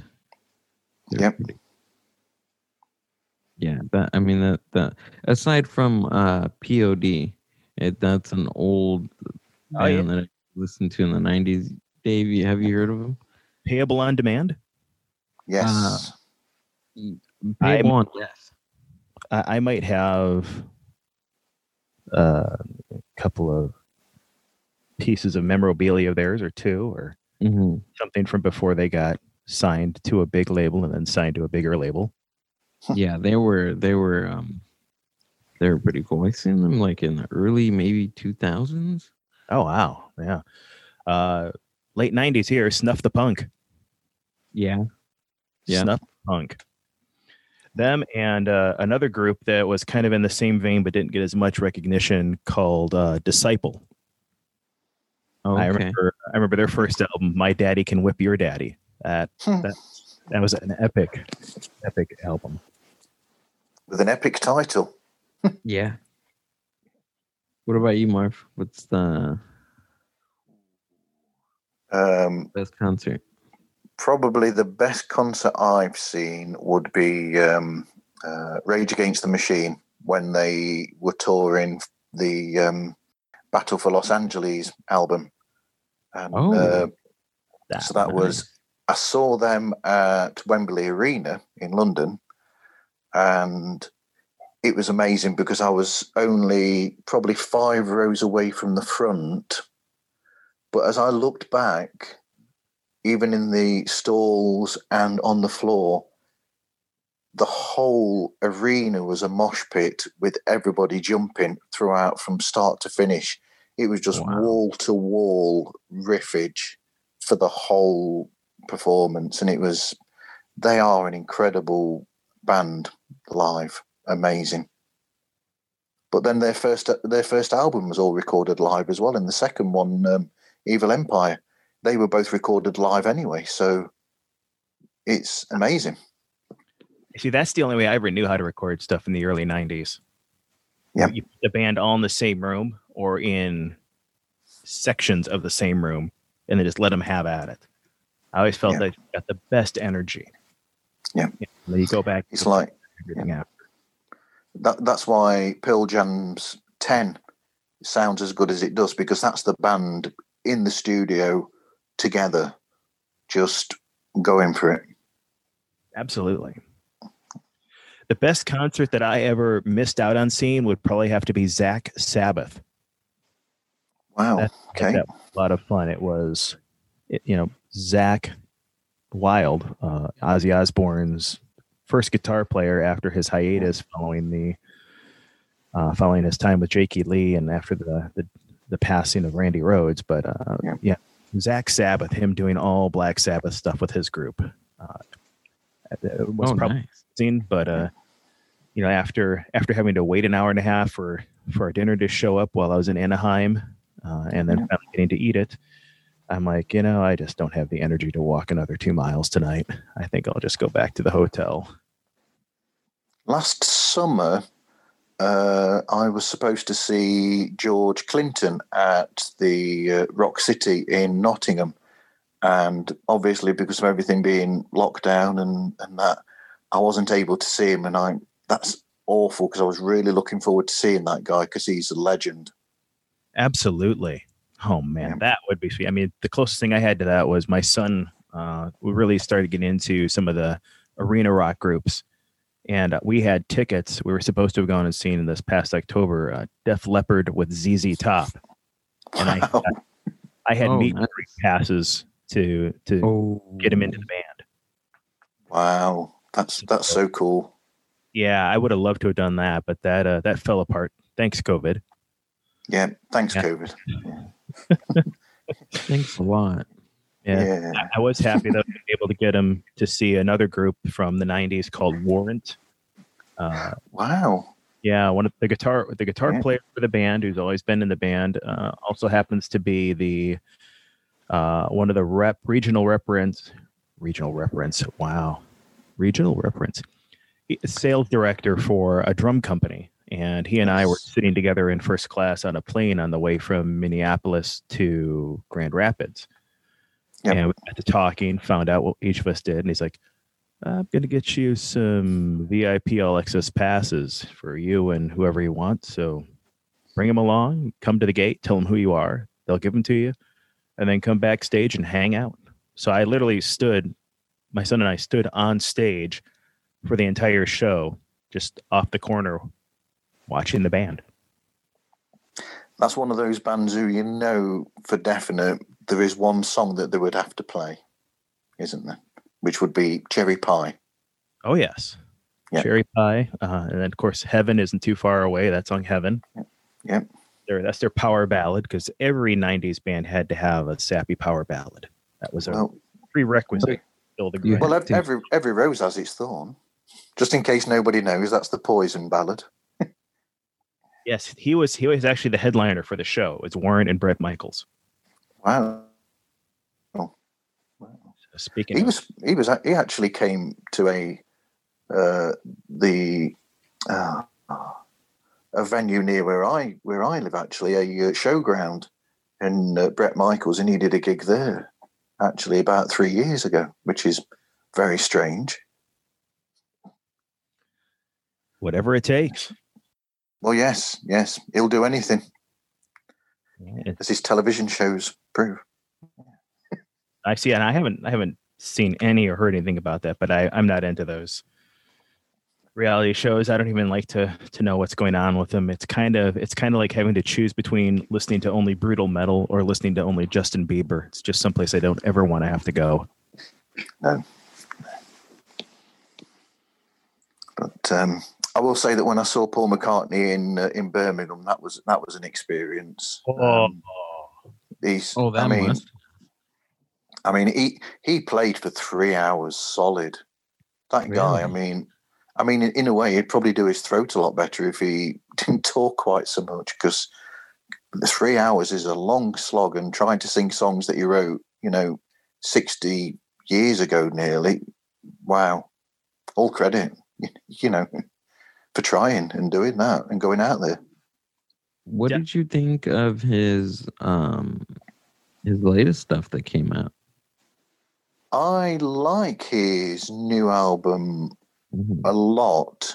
Um, I like the more experimental side that he goes for when he's working at home on things. Um, Yeah, there's there's a lot of that. I mean, um, what's what's one of the songs on there? Is it oh, is it Deep Feeling or something? That one is uh, that's. I think I said to somebody about that that it's almost like uh, a minimalist um, approach to pop music in a way because it's Mhm.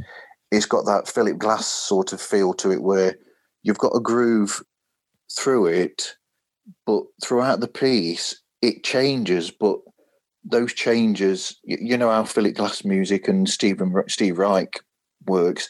It's got that sort of feel to it, which I find really interesting. That he's that he'd go for something like that because I know that he has that interest in that music, but you never hear that in his music because normally I think he's very pushing for the commercialism and not going so experimental. If that makes Yeah. sense. Well, that makes total sense. So um, if people are listening and want a hot take and they like experimentalism, they should listen to his experiments with the producer Youth, and their project is called The Fireman. That is really interesting musically in in so many ways.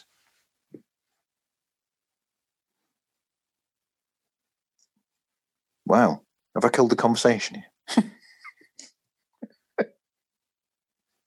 Don't think so. I don't think so, Tim. He's referenced Tim Ferriss show now. Oh, Dave has a whole bunch of those. You never know. It's the brain of Dave. You never know what's going to happen with the brain of Dave. Dear me, he'll be calling out the Rogan next. Don't know any of this stuff. Call out Joe Rogan and get some of his um, his money come our way. Right? Dear me. Joe Rogan, where are you? That's right. Be a guest on Pod Like Us. Out. Oh, yeah, you know, like when you were doing the whole movie thing. Speaking of guests, Yep. I thought that was that was a pretty pretty smooth move there to include the man who has made the man in the Mandalorian, the man who made Iron Man, the man, Jon Favreau, Yes, I, I tried to get him involved. with what he was been cool. that time I, I wasn't i would have been like wow if he showed up but i wouldn't have been surprised I was surprised that he didn't because of all the all the stuff going on there uh, with just making Yeah, DeLorean happen and what he had to fight through he's, he's done a great job with that, The Mandalorian. The reason why I tried to get him into the film show was because of um, Elf. yeah right right Because because he he directed Elf, and did he co-write the script as well? Maybe. you got me on that one But he's he's the doctor in the uh, in the uh, surgery, isn't he? That that says to James Caan that that Buddy is his son. Yeah oh Yeah. yeah, yeah. I'm sorry, have I, have I mind blown you there? or ha- or have you mind buzzed us gil what's the official answer there? I think I think I've mind buzzed you. Yes. Oh yeah. We get any louder, we'll be going decibelling. Whoa. Now we're getting into chopping down those fourth walls. Look out. Should my jokes be lost, found, or rewound? So, does anybody remember what we talked about in the first episode? You know, I do, and we we finished on a good at a good. We actually finished at a good a good uh, segue actually. well, that's so I thought we'd, we'd taken that conversation almost to um, to its end, and in fact, I've called back to it now by mentioning the fireman with Paul McCartney because we were talking about the music producer Youth, because I was talking about his work with Killing Joke and Crowded House, and now I've called back to that by mentioning him again with his work with Paul McCartney. Look at that. I'm like a professional. It's kind of like it's kind of like when you know who a really good comedian is because they talk about stuff at the beginning of their shtick, and somewhere towards the middle end of their shtick, they bring it back up, and you're like, oh, Yeah, I know. Yes, that's the sign of a good comedian where they've The had good, that that the bit, good that old bit callback. there. Yeah, and Yes. they call back to an earlier joke in in the gig. That is Yeah. that is a perfect It- it's like- comedian. Yeah. yeah, because then you realize, oh wow, that joke was actually a setup. What? It's like watching a movie that has a plot. Yeah. What? This movie has a plot. It's actually supposed to go somewhere. Oh my gosh! I can't There's believe an end. they're not just You mean- me- meandering, Yeah. trying to cash in on Spaceballs 2, the search for more money. What? You mean all those disparate characters in Pulp Fiction end up meeting in a bar at the end? What? Wait, hold on. What did you say? Whoa! I've buzzed Gil's mind. Do they really meet uh meet at a bar at the end of the movie? Supposedly. Is, is that, or is it? Oh no! What it is is the, the beginning of the film is the end of the film as well, isn't it? Or whatever. It's the same scene. Is is that how it is, Dave? I've not seen it for twenty Yeah. years. Yep. Yeah. Yeah. To quote Johnny Carson's right hand man, you are correct, sir. Yep. But Tarantino is the the king of the of the films that go here, there, and everywhere. They, they, I- they I don't work like on a linear see- basis, do they? They work all over. Go on. Yeah, I would I would like to see uh Pulp Fiction in in its entirety. the you know like a like actually story rather than um rather than how it's uh it's actually made. I'm sure that somebody has done that on YouTube. It's Yeah. kind of valid. Yeah. You'd rather see it chronologically. Is that what you're saying? Yeah. Mm. It's like uh, Christopher Nolan. If you buy his uh, the DVD or Blu-ray of the film Memento, and that film is about somebody with memory memory loss, and the film goes from the beginning to the end, it's actually going the other way around. So you start at the end and you work your way back to the beginning in that film. But there's an alternative version of it that they've put on the the Blu-ray or the DVD where they've re-edited it so you get the whole story in chronological order.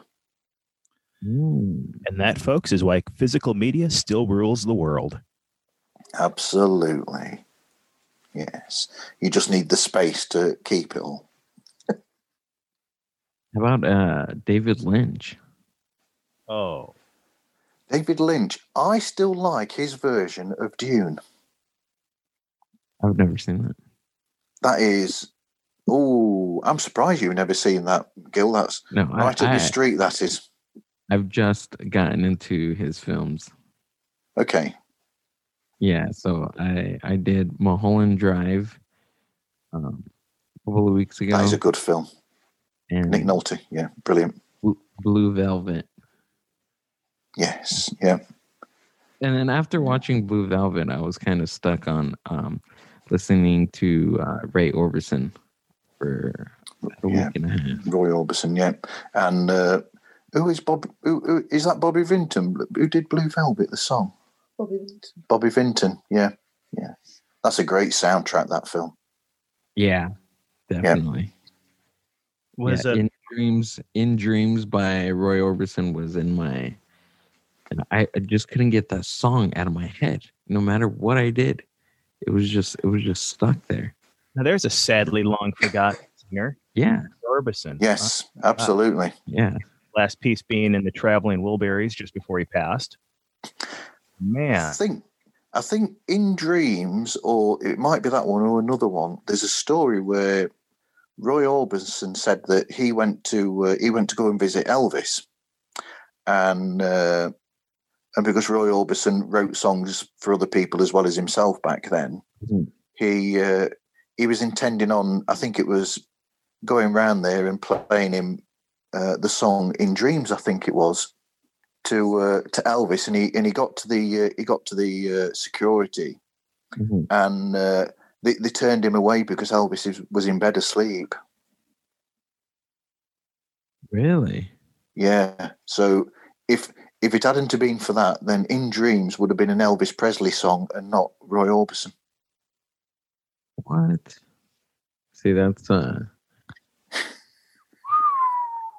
I know. wow, can you imagine that Elvis doing In Dreams?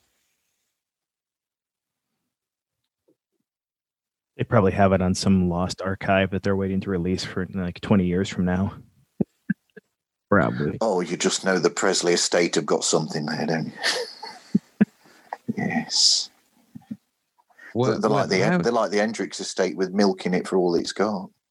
what I want to listen to is an updated version of um now, now I can remember it. It's old, old, old uh Beatles song that they first recorded. And it, I try to look for this song, but it just sounds like total junk because like I guess the um re- uh recording equipment that they had back then, but uh hold on let me let me you guys say something. I i have to remember it. I- i'm refusing to look it up on my phone right now I find it interesting how people like David Lynch and Christopher Nolan have favorite actors that they always seem to call on for various roles and shows, like David Lynch, Kyle Yes. MacLachlan with Dune. That's kind of the first place I remember him, those two connecting. But then he I'll leave you to talk, you two, because my bell's just gone. Oh, it's the post Ooh, Amazon. Oh, Lu- Louise is going to take over and ask you a question from the it's chat. the quibel Hold on. Hold on. There you go. Headphones. It is the Have the phone near to you so that it can pick Hello. up on the microphone. It needs to pick you up on the mic There. on the phone. And now There it's you. Hold it. question Hello? from Pat. Hello. Hello. Hello. Hello. Hello. Hello. Hello. It's very quiet. Yes, it is. Oh, you know what I've done? I've unplugged the. I've unplugged that by accident. Hold on. And there we go. Hello. There. Oh, we heard that. Hello. Hello. Oh, sorry. Slight, Hello? slight technical hitch there. what is your most treasured possession? Whoa. Possession would mean something that I own. Hmm, That's, that's different than something I can't live without. So, it's, Yeah. so unlike Martin, I can't say underwear.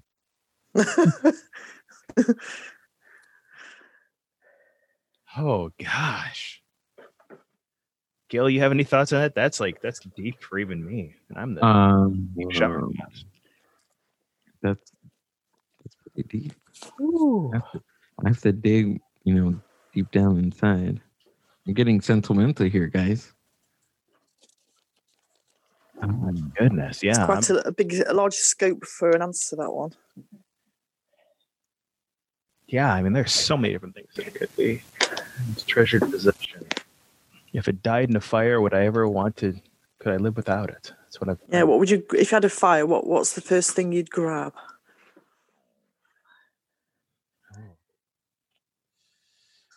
Yeah, it would have to be my my uh, Huss & Dalton acoustic guitar that my wife bought me for my 40th birthday.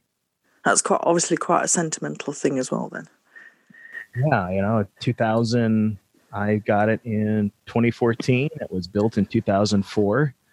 I was going to have uh, Chris Martin, uh, CF Martin Company, uh, build me a custom guitar after they graciously hosted me for three days, and you know, fed me and took care of me and put me up in a hotel and gave me like $500 worth of clothes for me and the family Nice.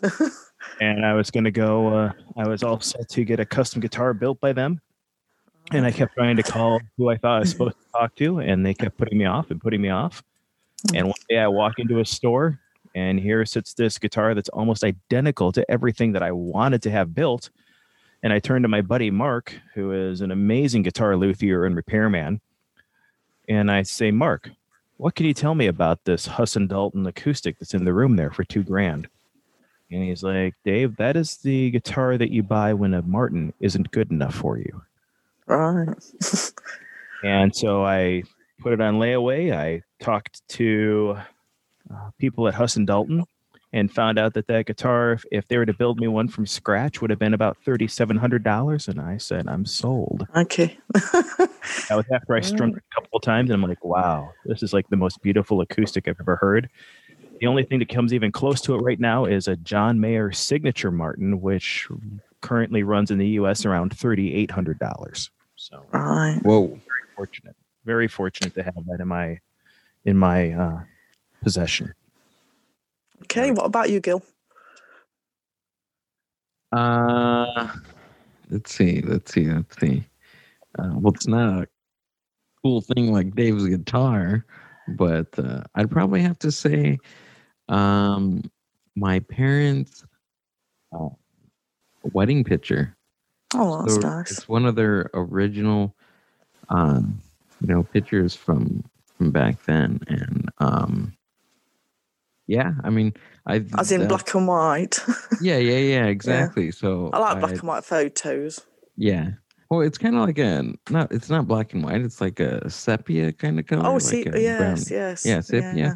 Yeah. yeah. So, um, yeah, I think with that, I have no clue how I got a hold of it, but I got a hold of it, and yeah, like I, I don't have much things from, um, you know, from them, but having that picture just, Hmm. yeah, There's something about old photos. yeah, exactly. I have it, I have it hanging. I don't have, I have, you know, music stuff and different posters, and they're the only people that are allowed to go on my wall. Right. Okay. Very nice. Uh, right, I I guess I should pass you back to Martin then. Dun dun dun dun. Man, Hey. thank you, thank you, guys. That was fun. thank you. In stereo. We are here, living life loud with the presenters of the Decibolic podcast and the Mind Buzz, Dave Belknap and Gilbert Angriano. I got the song now. I, re- I remember it. Sweet. There you go. You've got the song. Awesome. I looked it up. I looked it up. I Hey, to. nothing wrong with that. Uh, in spite of all the danger. In spite of all the danger, was Yes. yes. familiar with that one. You got me there. yes. Yeah, it was a really In spite early of all the Man. danger. Yes. Oh my That one, yep. gosh. Yep. Uh, I'm telling you, um, I got into that song when I watched that movie. Uh, that movie about John Lennon that they that they did. That that that was one of yeah that was one of the movies that were or that was one of the songs that the actor the actor that played John Lennon uh, he he sang that song his own ver- version that was on the soundtrack. And, Was- um, Is that, Is that the- Stephen Dorff? is it? Let me see. Is that Stephen Dorff in that film? Is it?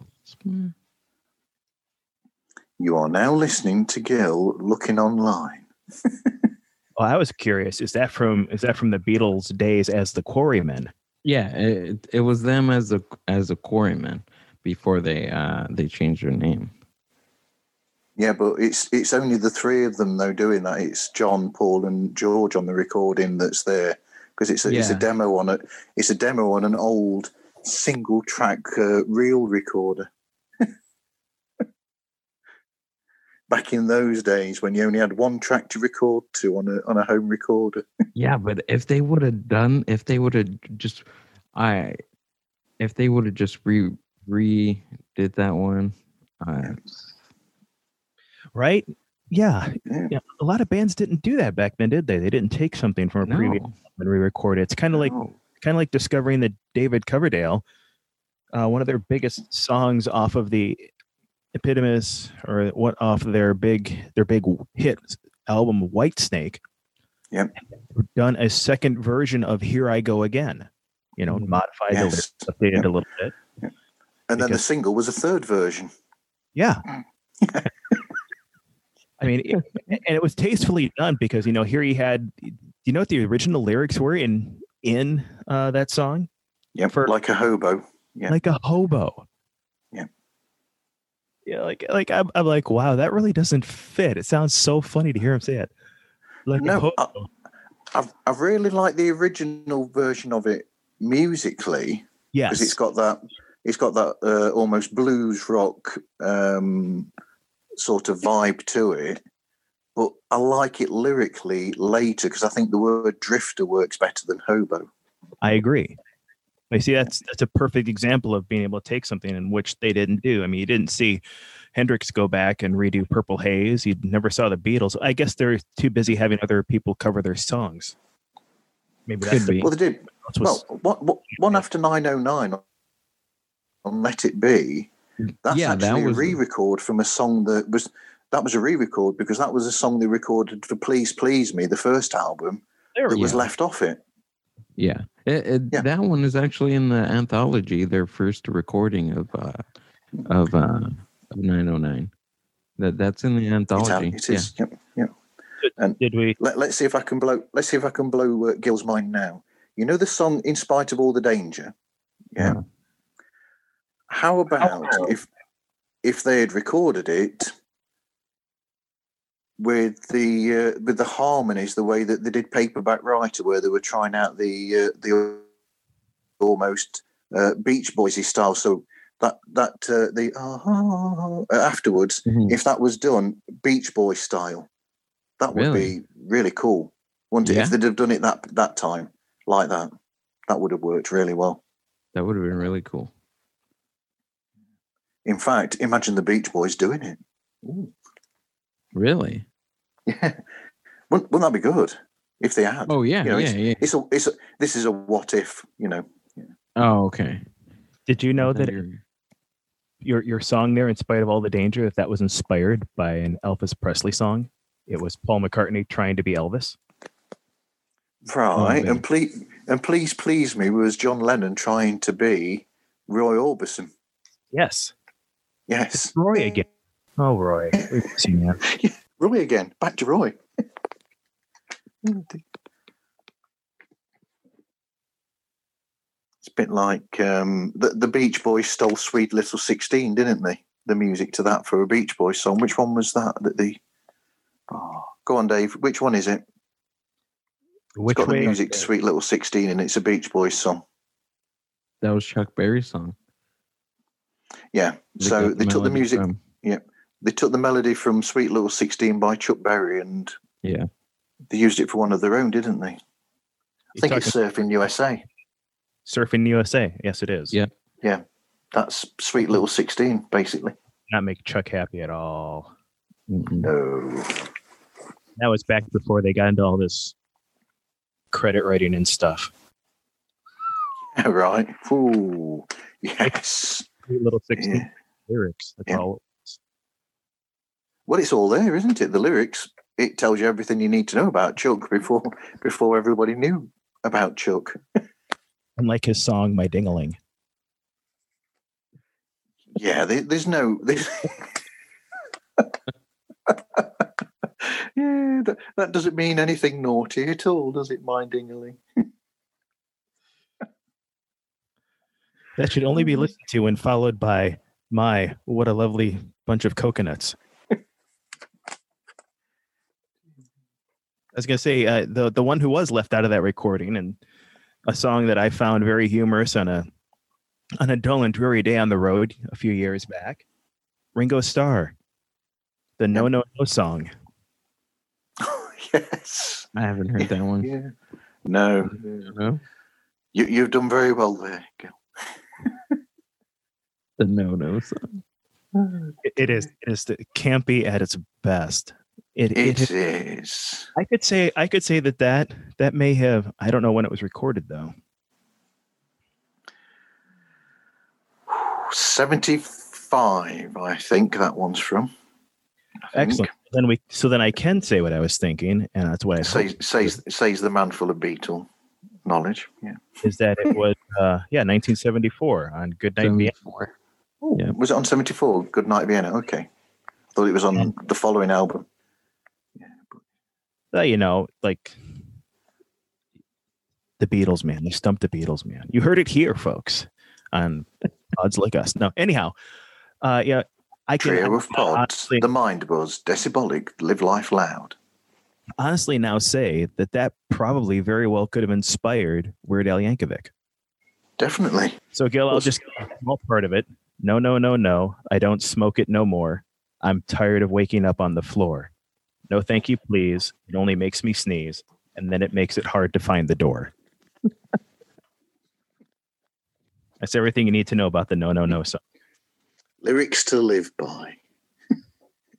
I love it. Gil's going to look it up now and add it to his playlist. Yeah, that's going on there for sure. Dear me. But there are some good songs in in um, Ringo's back catalogue. You know, like Photograph. Oh, he had a lot of good stuff.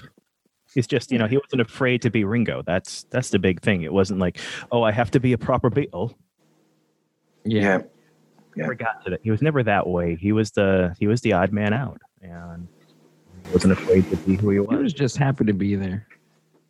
Yeah. I'm happy to play some rock and roll. I think that's what it was. You know, I think I think Ringo is overlooked and underrated in in some ways. He was a really good drummer in the Beatles. He was exactly what they needed. Yeah, he brought he brought like a huge uh, dynamic to the band, especially with with his his jazz playing, his cha chas, just I think just placement, and he knew what to um to you know to give to make a Beatles song. I Agreed. think That's what it was. Yeah. He, He I wasn't mean- He didn't add anything fancy. He didn't, you know what I mean? Like even though he was a he was a great drummer, he didn't. Yep. He didn't Yeah. need all that jazz. You know what I mean? He wasn't your atypical smash and grab drummer. Yeah. Yeah. Yeah. Well, me, me and Gil would know because we both got the the anthology sets, so we can see the difference between when they got Ringo and what Pete Best was like before. And Pete Best was a bit ordinary, just basic with his drumming. You know, he got by, but Yeah. the difference between him and Ringo's playing is miles apart. Really, completely different. his his grooves are just um, immaculate. Listening Mm. to um listening to uh, a hard day's night, I think that's got to be the some of the best drumming that he he did in the the early the early albums coming out of the Beatles. Yeah, I think Hard Day's Night is a really, really good transition album actually for them. Yeah, yeah, because it was st- it was still looking at what they'd done before, but it was also signalling where they were going to go after that with things like uh, Beatles for Sale and then Rubber Soul, and then when you get to Revolver, that's another transition then from that period. But and then after that, you've got Sergeant Pepper. So I think A Hard Day's Night is a transitional album that that spells that change from one to the other. I think. definitely. And then even just the film that mm. when when they broke into that film market, man, they sixty four, just I know. own year in music. Man, I wish I was around. Yeah, just just think, you know, that within within a year, that's where they are. You know, in, in well, a little over a year from being from bringing out the first sing, single or whatever, they've made that film. That's wow, wow. This epic pause brought to you by Deep Beatles Thoughts. there we go. My gosh, some days. And and and Dave, you, you have to like uh record like a uh you know like a guitar bit to get you not how did you how did you phrase it to to uh, almost close enough not to get you in trouble is that how Yeah. phrased yes, that is that You is phrased correct. it? almost close enough, but not close enough to get me in trouble. yeah We get the the gist, kind of you know the Vanilla Ice thing. Theirs goes Rule- dun, dun, dun, dun, dun, dun. Mine goes dun, dun, dun, dun, dun, dun, dun. Yeah, that kind of thing. Rules to live by. Rules to live by. Right. Cl- Cl- close, but not not that close that you can get done for it. Exactly. Kind of like winning a, a year's worth of calendars. Yes. Yep. The big prize ever would be winning a year's worth of calendars. Right. Years worth of calendars. What have you got coming up, Dave? Have you got any shows um, lined up, you know, to record or anything? Or what's coming out in the future from Live Life Loud, the Decibolic Next podcast? Up next Go on ahead. Live Loud, the Decibelic podcast, we'll be featuring vocalist and studio painting artist Justin Babcock. From his early days in Traverse City and Cadillac, Michigan, to his brush with fame and a guy named Mark Slaughter in Nashville, Tennessee, we get to experience Justin's journey from Michigan and back again. All in the names Wow. of pursuing his dreams to live life loud. Also, I get to finally, this is one that people have actually been asking me for when I would do this. So with that, I will begin my my travels on travel time into the greater Toronto area of Ontario, Canada. So we'll start the journey through there, what I experienced in my times in Toronto. Some places outside of Toronto, well, mostly good places outside of Toronto to stay because I would never want to stay downtown. It's just my thing. Some of the great shops around the area. Eventually, make it over to Richmond Hills. And I have to give a plug to one of the best breakfast diners I've ever been to in my life, and I hope to get my wife over there someday. Little town called London, London, Ontario, Canada. The Spare Parts Diner. It's about two hours from Detroit and about two hours from Toronto. Spare Parts Diner. Uh, they aren't afraid to surprise you with something great. The first time I went there, I asked them for pancakes with my breakfast, and the owner slash waitress came back and said, "We decided instead of giving you pancakes that we're just going to make you one pancake." So I had a pancake the size of an extra large pizza to go with my breakfast. I did not eat the whole thing. Spoiler warning. Gil, what have you got coming up on the mind buzz?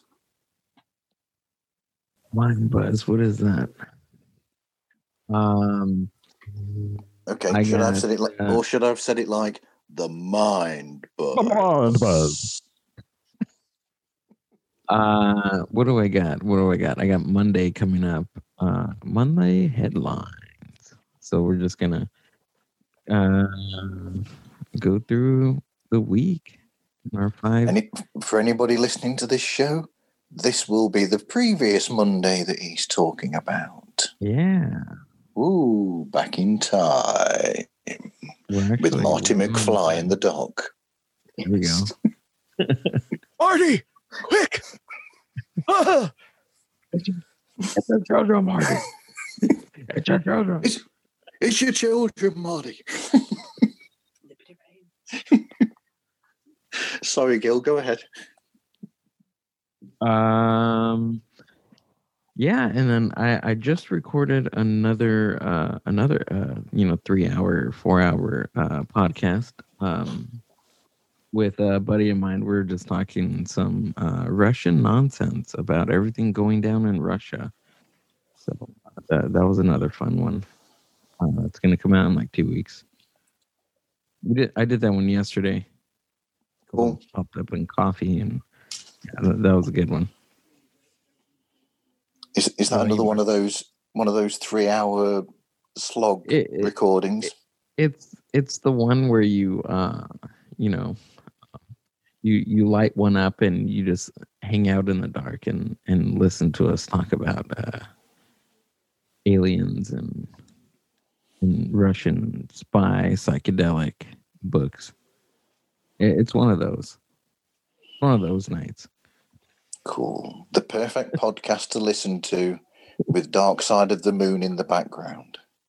And Billy Squier. And Billy Squier. Yes. Dark side of the moon it's an awesome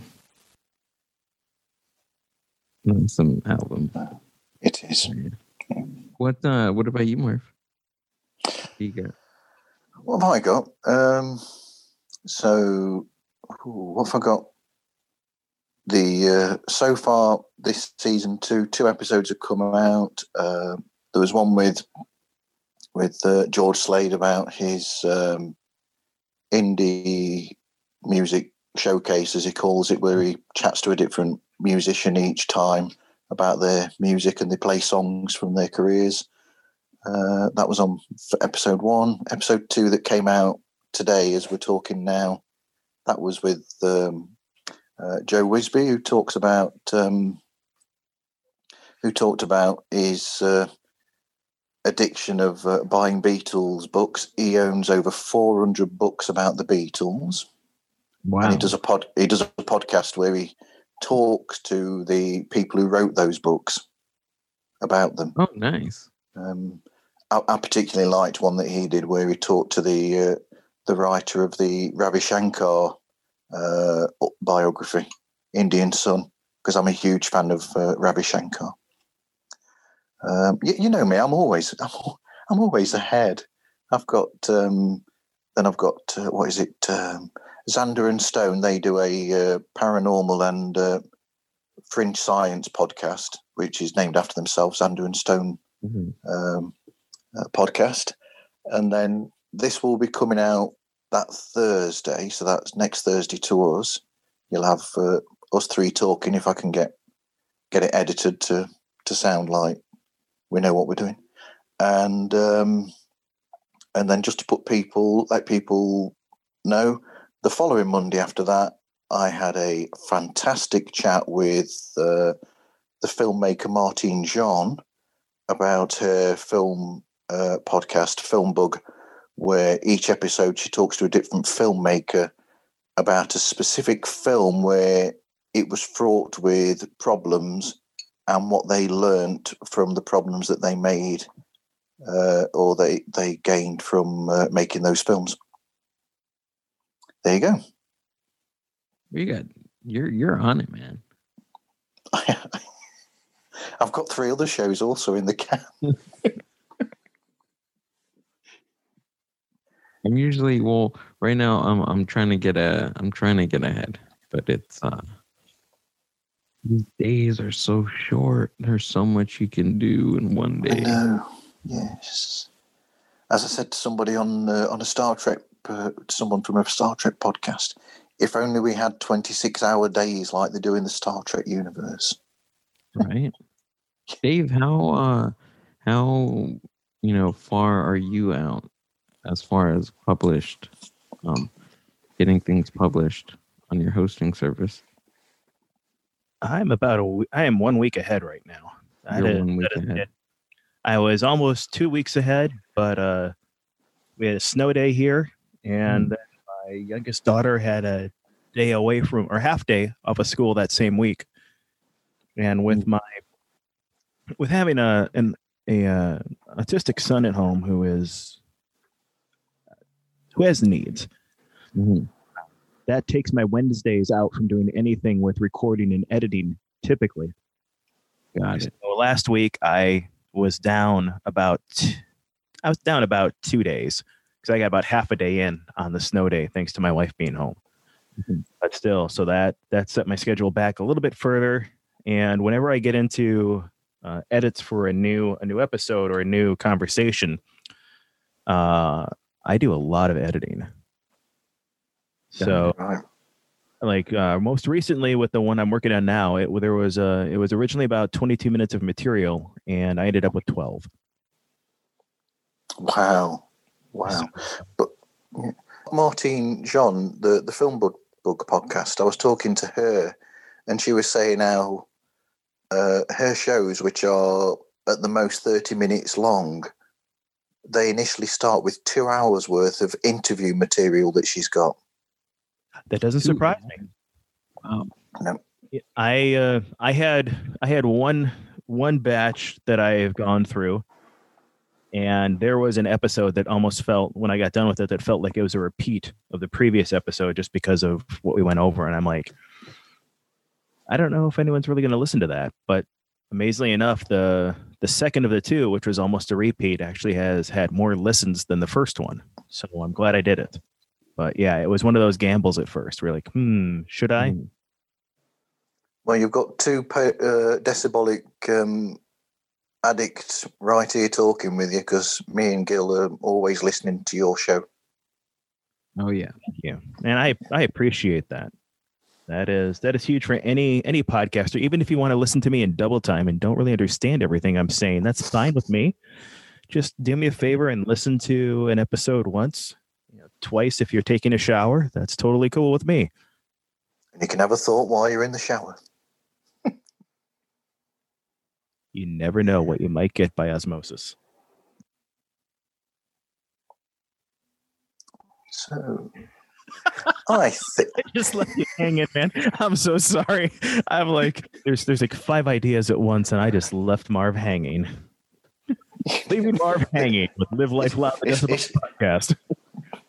It's like you blew my mind with five different things there. I'm like, oh God, which one do I go for?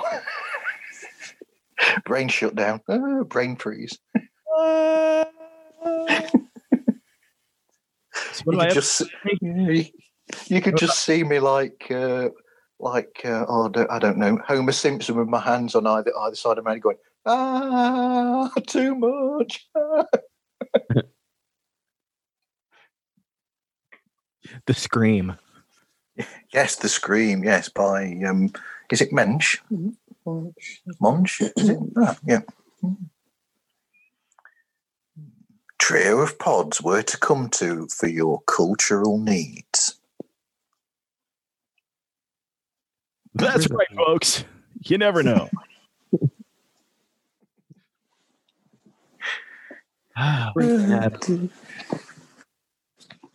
Some days I think I do better. Anyway. stand- Have you, have you recorded this for yourself again, uh, Dave? Oh yeah, you betcha. I tacked it on to the end of my previous so I could have it all in one semi-seamless file. And it now Well brings done, that man. three hours, 17 minutes, and 38 seconds. Ding. On its way to you in about 10 minutes, Gil. All right. All right. You've Now, got Pop- over three hours to edit into a Mind Buzz show. Let's see, you've got the first half. So I will get the second half to you in MP3 again, or the second halves. I thought it wasn't recording at first. It just turned out that I had the screen so crunched to look at the two hours that I couldn't see my needle moving that was telling me I actually made a recording. Wow. And only now during the recording of this do I have a cable to plug my microphone into my um, interface so that I could actually record it with a better quality microphone. Go figure. Thanks, Jungle Book. That always helps. Yes. Thank you, Panama. I'm still waiting on them to refund me for one of the things I sent back like over a month ago. Like, I really hope they do that soon. I'd like to have the money to spend again. Well, normally they do it relatively quickly. Perhaps it's perhaps it's a damn you, Corona. Must be because, you know, I sent it back on the 14th of January and it shows on tracking that it got there on the 18th of January. And I'm like, okay. So maybe I just have to figure out who I can call. So, did you pay for it on your out of your normal bank account or off your credit card? Um, because you, you know it, they would have put it back on whichever you paid it with, wouldn't they? I would have thought. They would have, you know, and it, it says right here return was started on December 24th. The item was on its way back January 14th. And they have not, it hasn't gotten down to the tick box that says refund sent once we get the item. Yeah. This is going to be must listen for anybody that, that's interested in podcasting. This. Will Dave ever get his money back? Find out next time on the next episode of Soap. All right. I think we've got some really good stuff. oh dear me! There's everything else. Yes, it happens. And, and thanks to Gil from last week, I have three hours of chat between me and uh, me and Dave to, uh, to to make an episode from as well. You're welcome. All the Dave you Fine.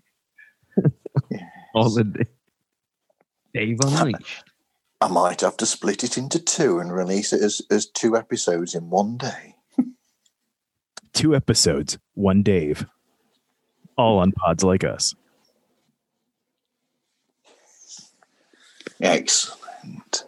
I'm gonna I'm gonna use I'm going to what's it all these you know and I'm, I might put them all together at the end of the episode so that it's just all these all these call outs from from Dave just at the end Yeah.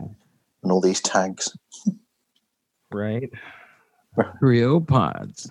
And sometimes Gil. From the Mind Buzz. There we go. There we go. Gil's gone into it. If I can do it, anybody can do it. Come on. Yeah. Yes. It's not brain all surgery, good. it's murder, so anybody can do it. oh. Marv, have you got a chance to to hear any of Adam Curry stuff? No, no, I haven't. No, I don't. I don't think. I don't think so. No. I, I think I, I've been pushing Adam Curry like on every podcaster. right. Honestly, Is that is that is that the Adam that did the um did that fantastic um no, no, Uh, no, no, no, graphic. no, no, no, no, no, no. All right. Oh, which, No. which Adam's which Adam is that then? Because that, that is a great graphic. oh yeah, that's uh, that's actually the the Adam that I have on uh on the Mind Buzz. He's a recurring Recurring Oh, that's guest. that Adam. Yep, yep. Yes, I've, I've heard him a lot. Yeah. Yeah. Um, no, Adam Curry, the Podfather. Um, Wow. Yeah. So I don't know the full story, but it, originally he was the he was the first man that came up with the uh, uh, the idea of podcasting, not necessarily the the name podcasting, but yeah, he was he was reached by um, Steve Jobs to get uh, podcasting uh, on Apple. Wow. Yeah, Wow. they they they call him uh, the Podfather, which he he has some great stuff, and usually his his um his stuff goes in in the room. awesome awesome listen. I mean, I, I encourage any podcaster to to uh Wow. to look up Adam Curry. He he was on uh I caught him on Buzzsprout. He was he was on Oh, yeah. their he was on their uh podcasting thing talking about podcasting. And he he's been on Joe Rogan. Great stuff. Wow. I need I Just the need to uh, I need to get fishing now for for that guy. I need to The- throw that hook out and try and get him. The the history of of podcasting is it's, amazing. It's for any any any computer any computer nerd out there. Well, it's, yeah, the history of anything on, um, you know, like um, I was watching a program and they're on about um, the fact that uh, there was a Star Trek film or something, or and, and on well, in general, Star Trek film and television, where they listen to music through the computer, don't they? Because they go, oh, computer play, blah blah blah, and uh, somebody was saying that um, the people who invented the MP3 invented it because they were influenced, they were inspired by them listening to music through a computer on Star Mhm. Trek. Really? Yeah, yeah. But you know, you look at the original series of Star Trek, and they've got it's almost like the the uh, communicators that they're using. They're like they're like the old Motorola flip phones, aren't they? Yeah, those things that will last forever. Yeah, which is nothing like the phones that you buy nowadays, which won't last forever. Motorola phones Yeah. and yes, And and what was that? Nokia. Oh yeah. The weapon. Yes. My first phone was a Nokia. It was the um, the one based on the um, Matrix phone. That was my first mobile phone, and I was incredibly disappointed when I got it and found out that you actually had to slide the thing down by hand, and you didn't have a button to do it with like they did on the film. That's fair.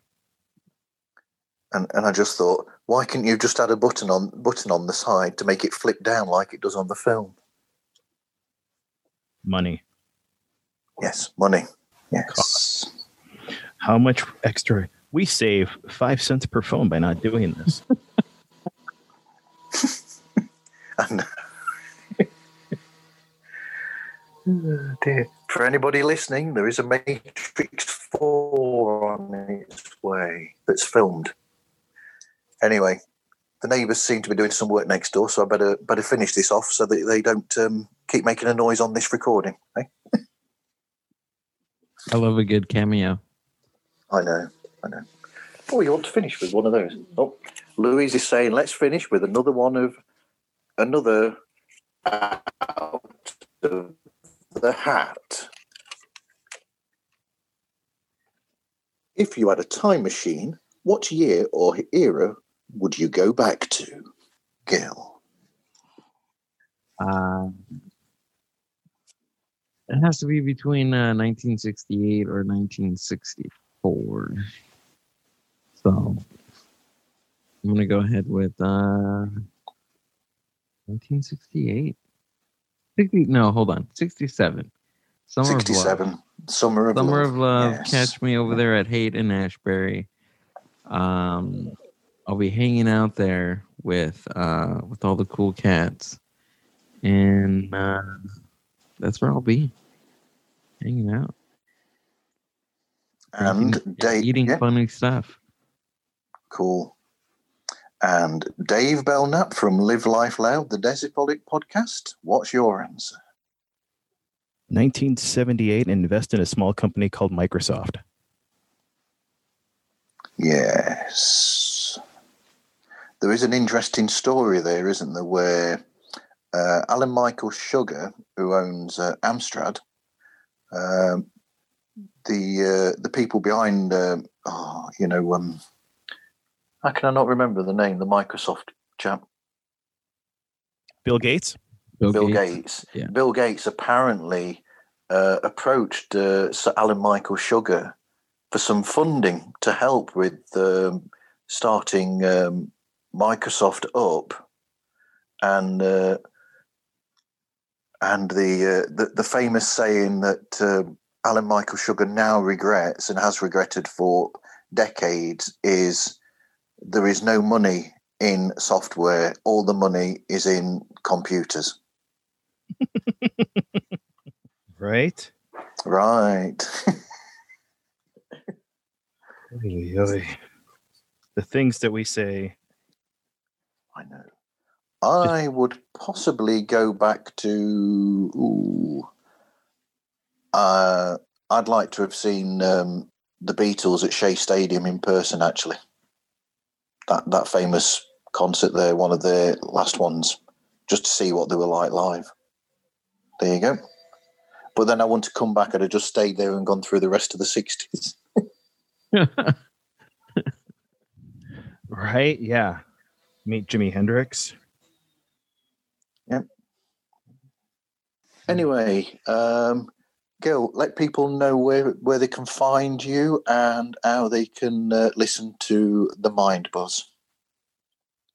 The Mind Buzz, today's mind culture and social podcast. You can find the Mind Buzz at the Mind Buzz podcast.buzzsprout.com. And you can at me on Instagram at the Mind Buzz Podcast. Sure, How was that one? sweet and to the point. Yeah. Yes. And Dave, where can they find yourself and get hold of Live Life Loud, the Decibolic podcast? For more information and the best way to locate Live Life Loud, the Decibolic podcast, please go to decibolic.com. You can find all links to social media and to streaming platforms such as Spotify, Apple iTunes, and now iHeartRadio. Live Life Loud is a production of Decibolic LLC. Yeah, it's a real thing now. And you can also find me on Instagram at Live Life Loud Podcast. For anybody who wants to give me more information or tell me what you think, you can please feel free to email me at info at decibolic.com. Thank you very much. And Pods Like Us is what you're listening to. So you can find it on all streaming platforms. There are so many of them. I will probably be here for the rest of the year naming every platform that's available. There's a web page at themarvzone.org forward slash pods like us. And we also have pages on Facebook and on Instagram. You can find us on the Instagram at pods like us. Thank you very much, guys. And thank you to everybody for listening. And hope you listen again to another episode of Pods Like Us.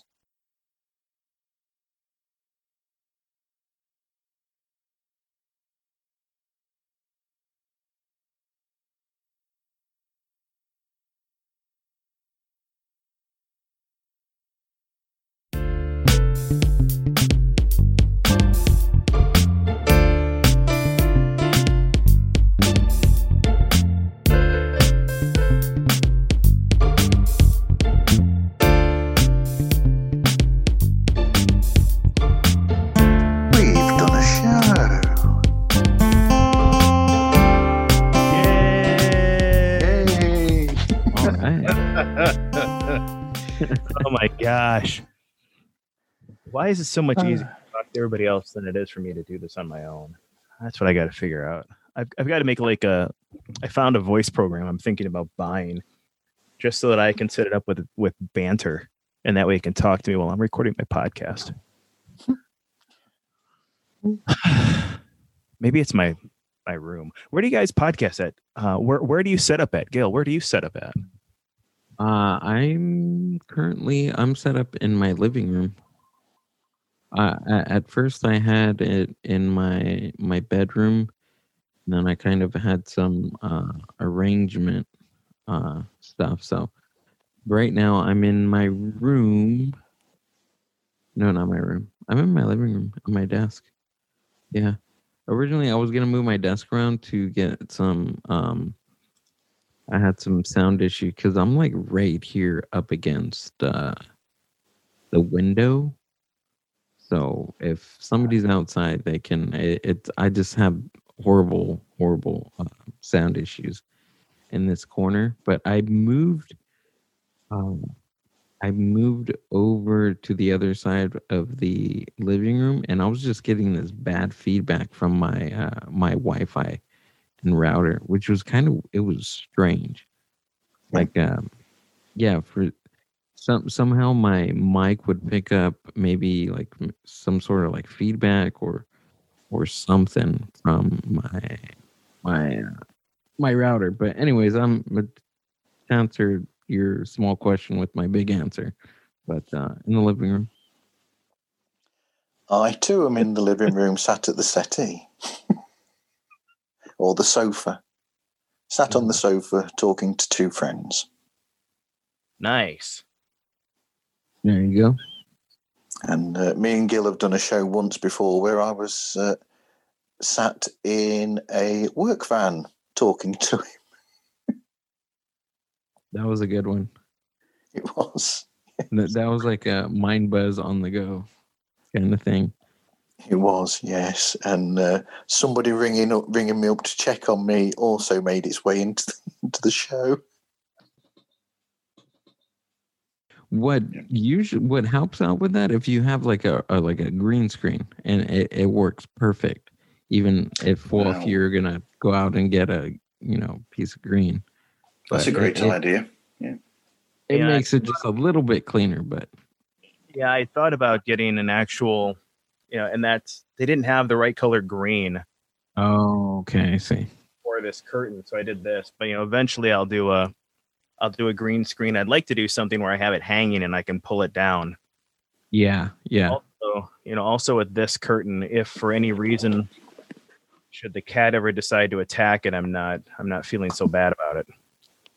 Yeah, I had that. I had uh, some black uh, vinyl that I used to drape on uh, from the top of my ceiling down. So now I have like all this opening, but um, for recordings, I I had it uh, draped down. But now I don't. I, I didn't really see a point. I was just um, you know going up and down, up and down, stapling, unstapling stuff. Yeah, yeah. Uh, I, I have the foam. Uh, I'm actually gonna put some um, some uh, foam up today, Nice. just just in the in the um, just around in the area. What what the bad thing is is the the window that's right in front of me. I see it. Yeah, Yep. you see out of my glasses. Yep.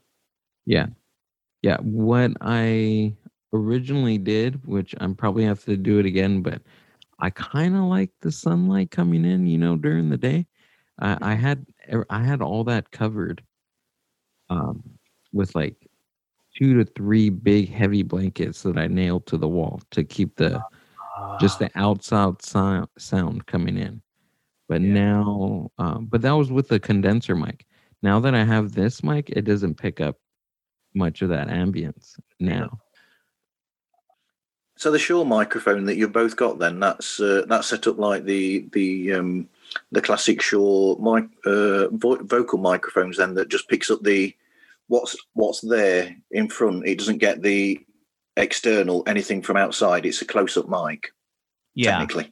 Yep. It's a dynamic mic just in a in a body with a shell and Yeah. a bunch of stuff inside so you can record direct. I mean the the cool thing about it is is that with an adapter as I can plug it into my phone. Oh, that's kind of cool. I never realized it did that. But I can Wow. plug it in my phone. Look at that. You can see that that it's looking for to see if something's on there. That's kind of neat. But anyhow, I'm there.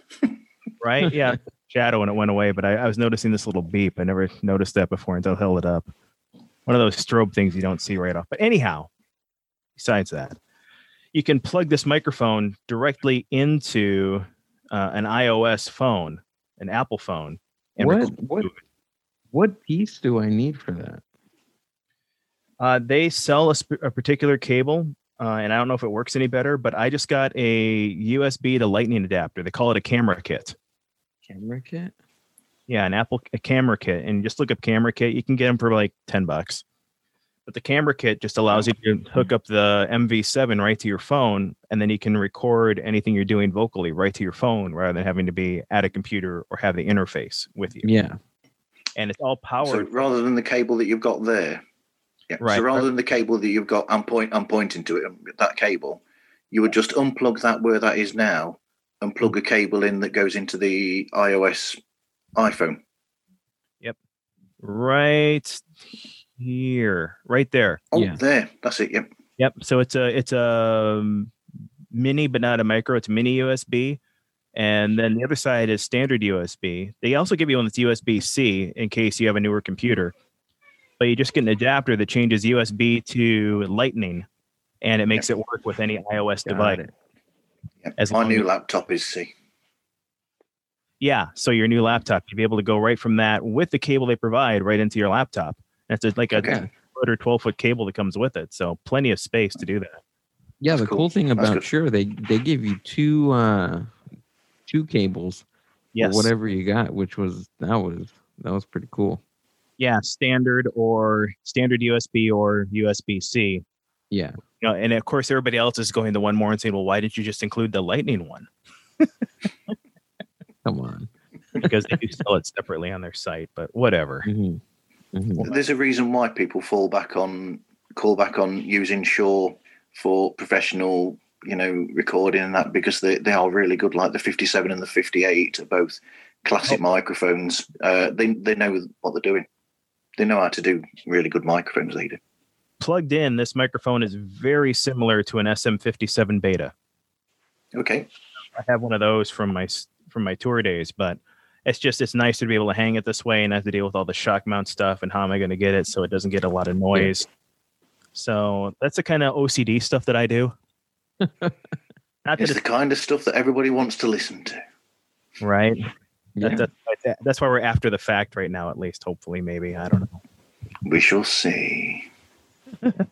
hey, pod, podcasters need to li- hear these things, don't they?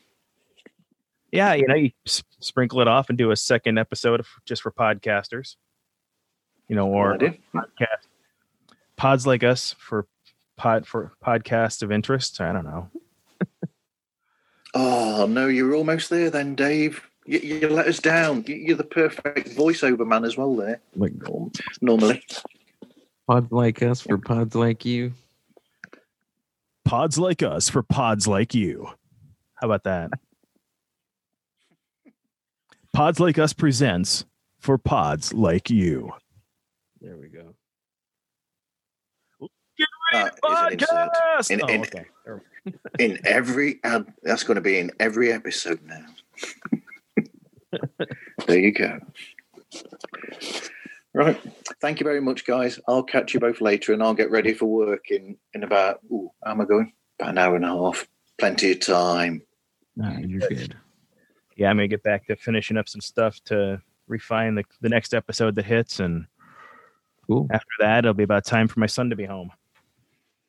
You'll you'll be having your lunch soon, then, uh, Dave. I will. I, I'll I'm wait for have breakfast. Home who helps me out with Ben to uh to get her lunch because she hits that at noon like clockwork. So I let her take over the kitchen and then I wait until she clears out so that way there's no conflicts for space. Space. The final frontier. Yes. this is the final frontier of podcasting. Yep. You are correct, sir. All right. Thanks, guys. I'm gonna let you go. Take care. All right. See you guys. ya. Thanks a lot. Bye. Bye.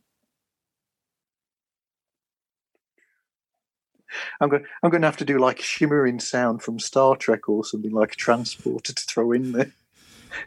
Oh man, we're making so much work for you.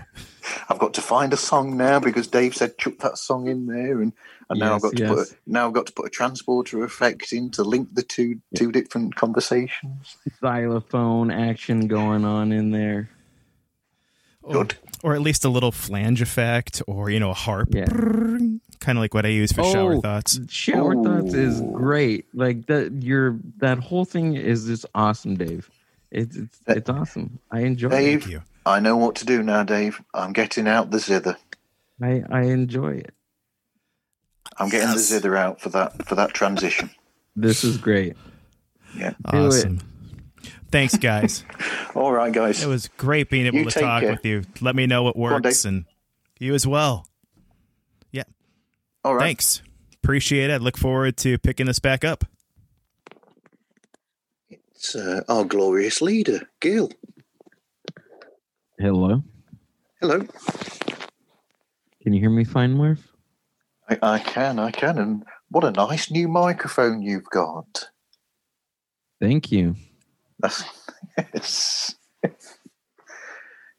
Here I am on my phone, and you two have got these fancy schmancy microphones, eh? With all with all due time. Yes, I plan on getting one of those myself at some point. Yeah. Yeah. Yeah, it's a it's a great investment. Definitely. Uh, So, have you got the uh, have you got the intravenous drip full of coffee uh, attached to you? Uh yeah, I got Yeah. uh caffeine IV in one and then I got uh of course you got to have one coming out. So I got a catheter going out to the front yard. As you do. That's how you do it. What's what's Dave on about? Dave sending me a message somewhere. What's that about, Dave? Is Dave is Dave not being able to to join in? Oh yeah, is he? Admit. And Dave's here as well. We've, we've got the three, three amigos. All right. Can you hear me okay? We, we can. If we had video, we could do the three amigos dance. Right, right. Yeah. So uh, Gil said that he's got uh, an in, he's got an IV in one arm with the with coffee, and he's got one coming out of coming out to his to his front yard to get rid of the uh, the waste. Dang. I'm I'm like a filtering system. That's Morning. it. Yes. Coffee. Good morning, Dave. Morning. My Marv, uh Good afternoon. good afternoon. Good afternoon, good evening, good night. That'd be a nice podcast name too. Yes, it would. There we go. There's the there's a future podcast for the three of us. Wait, I think I hear my alarm. you're let a- me uh, let me go turn that off. That's alarming. Wah, wah, wah. Oh, wah, What wah, wah. Do I need another sound file for that?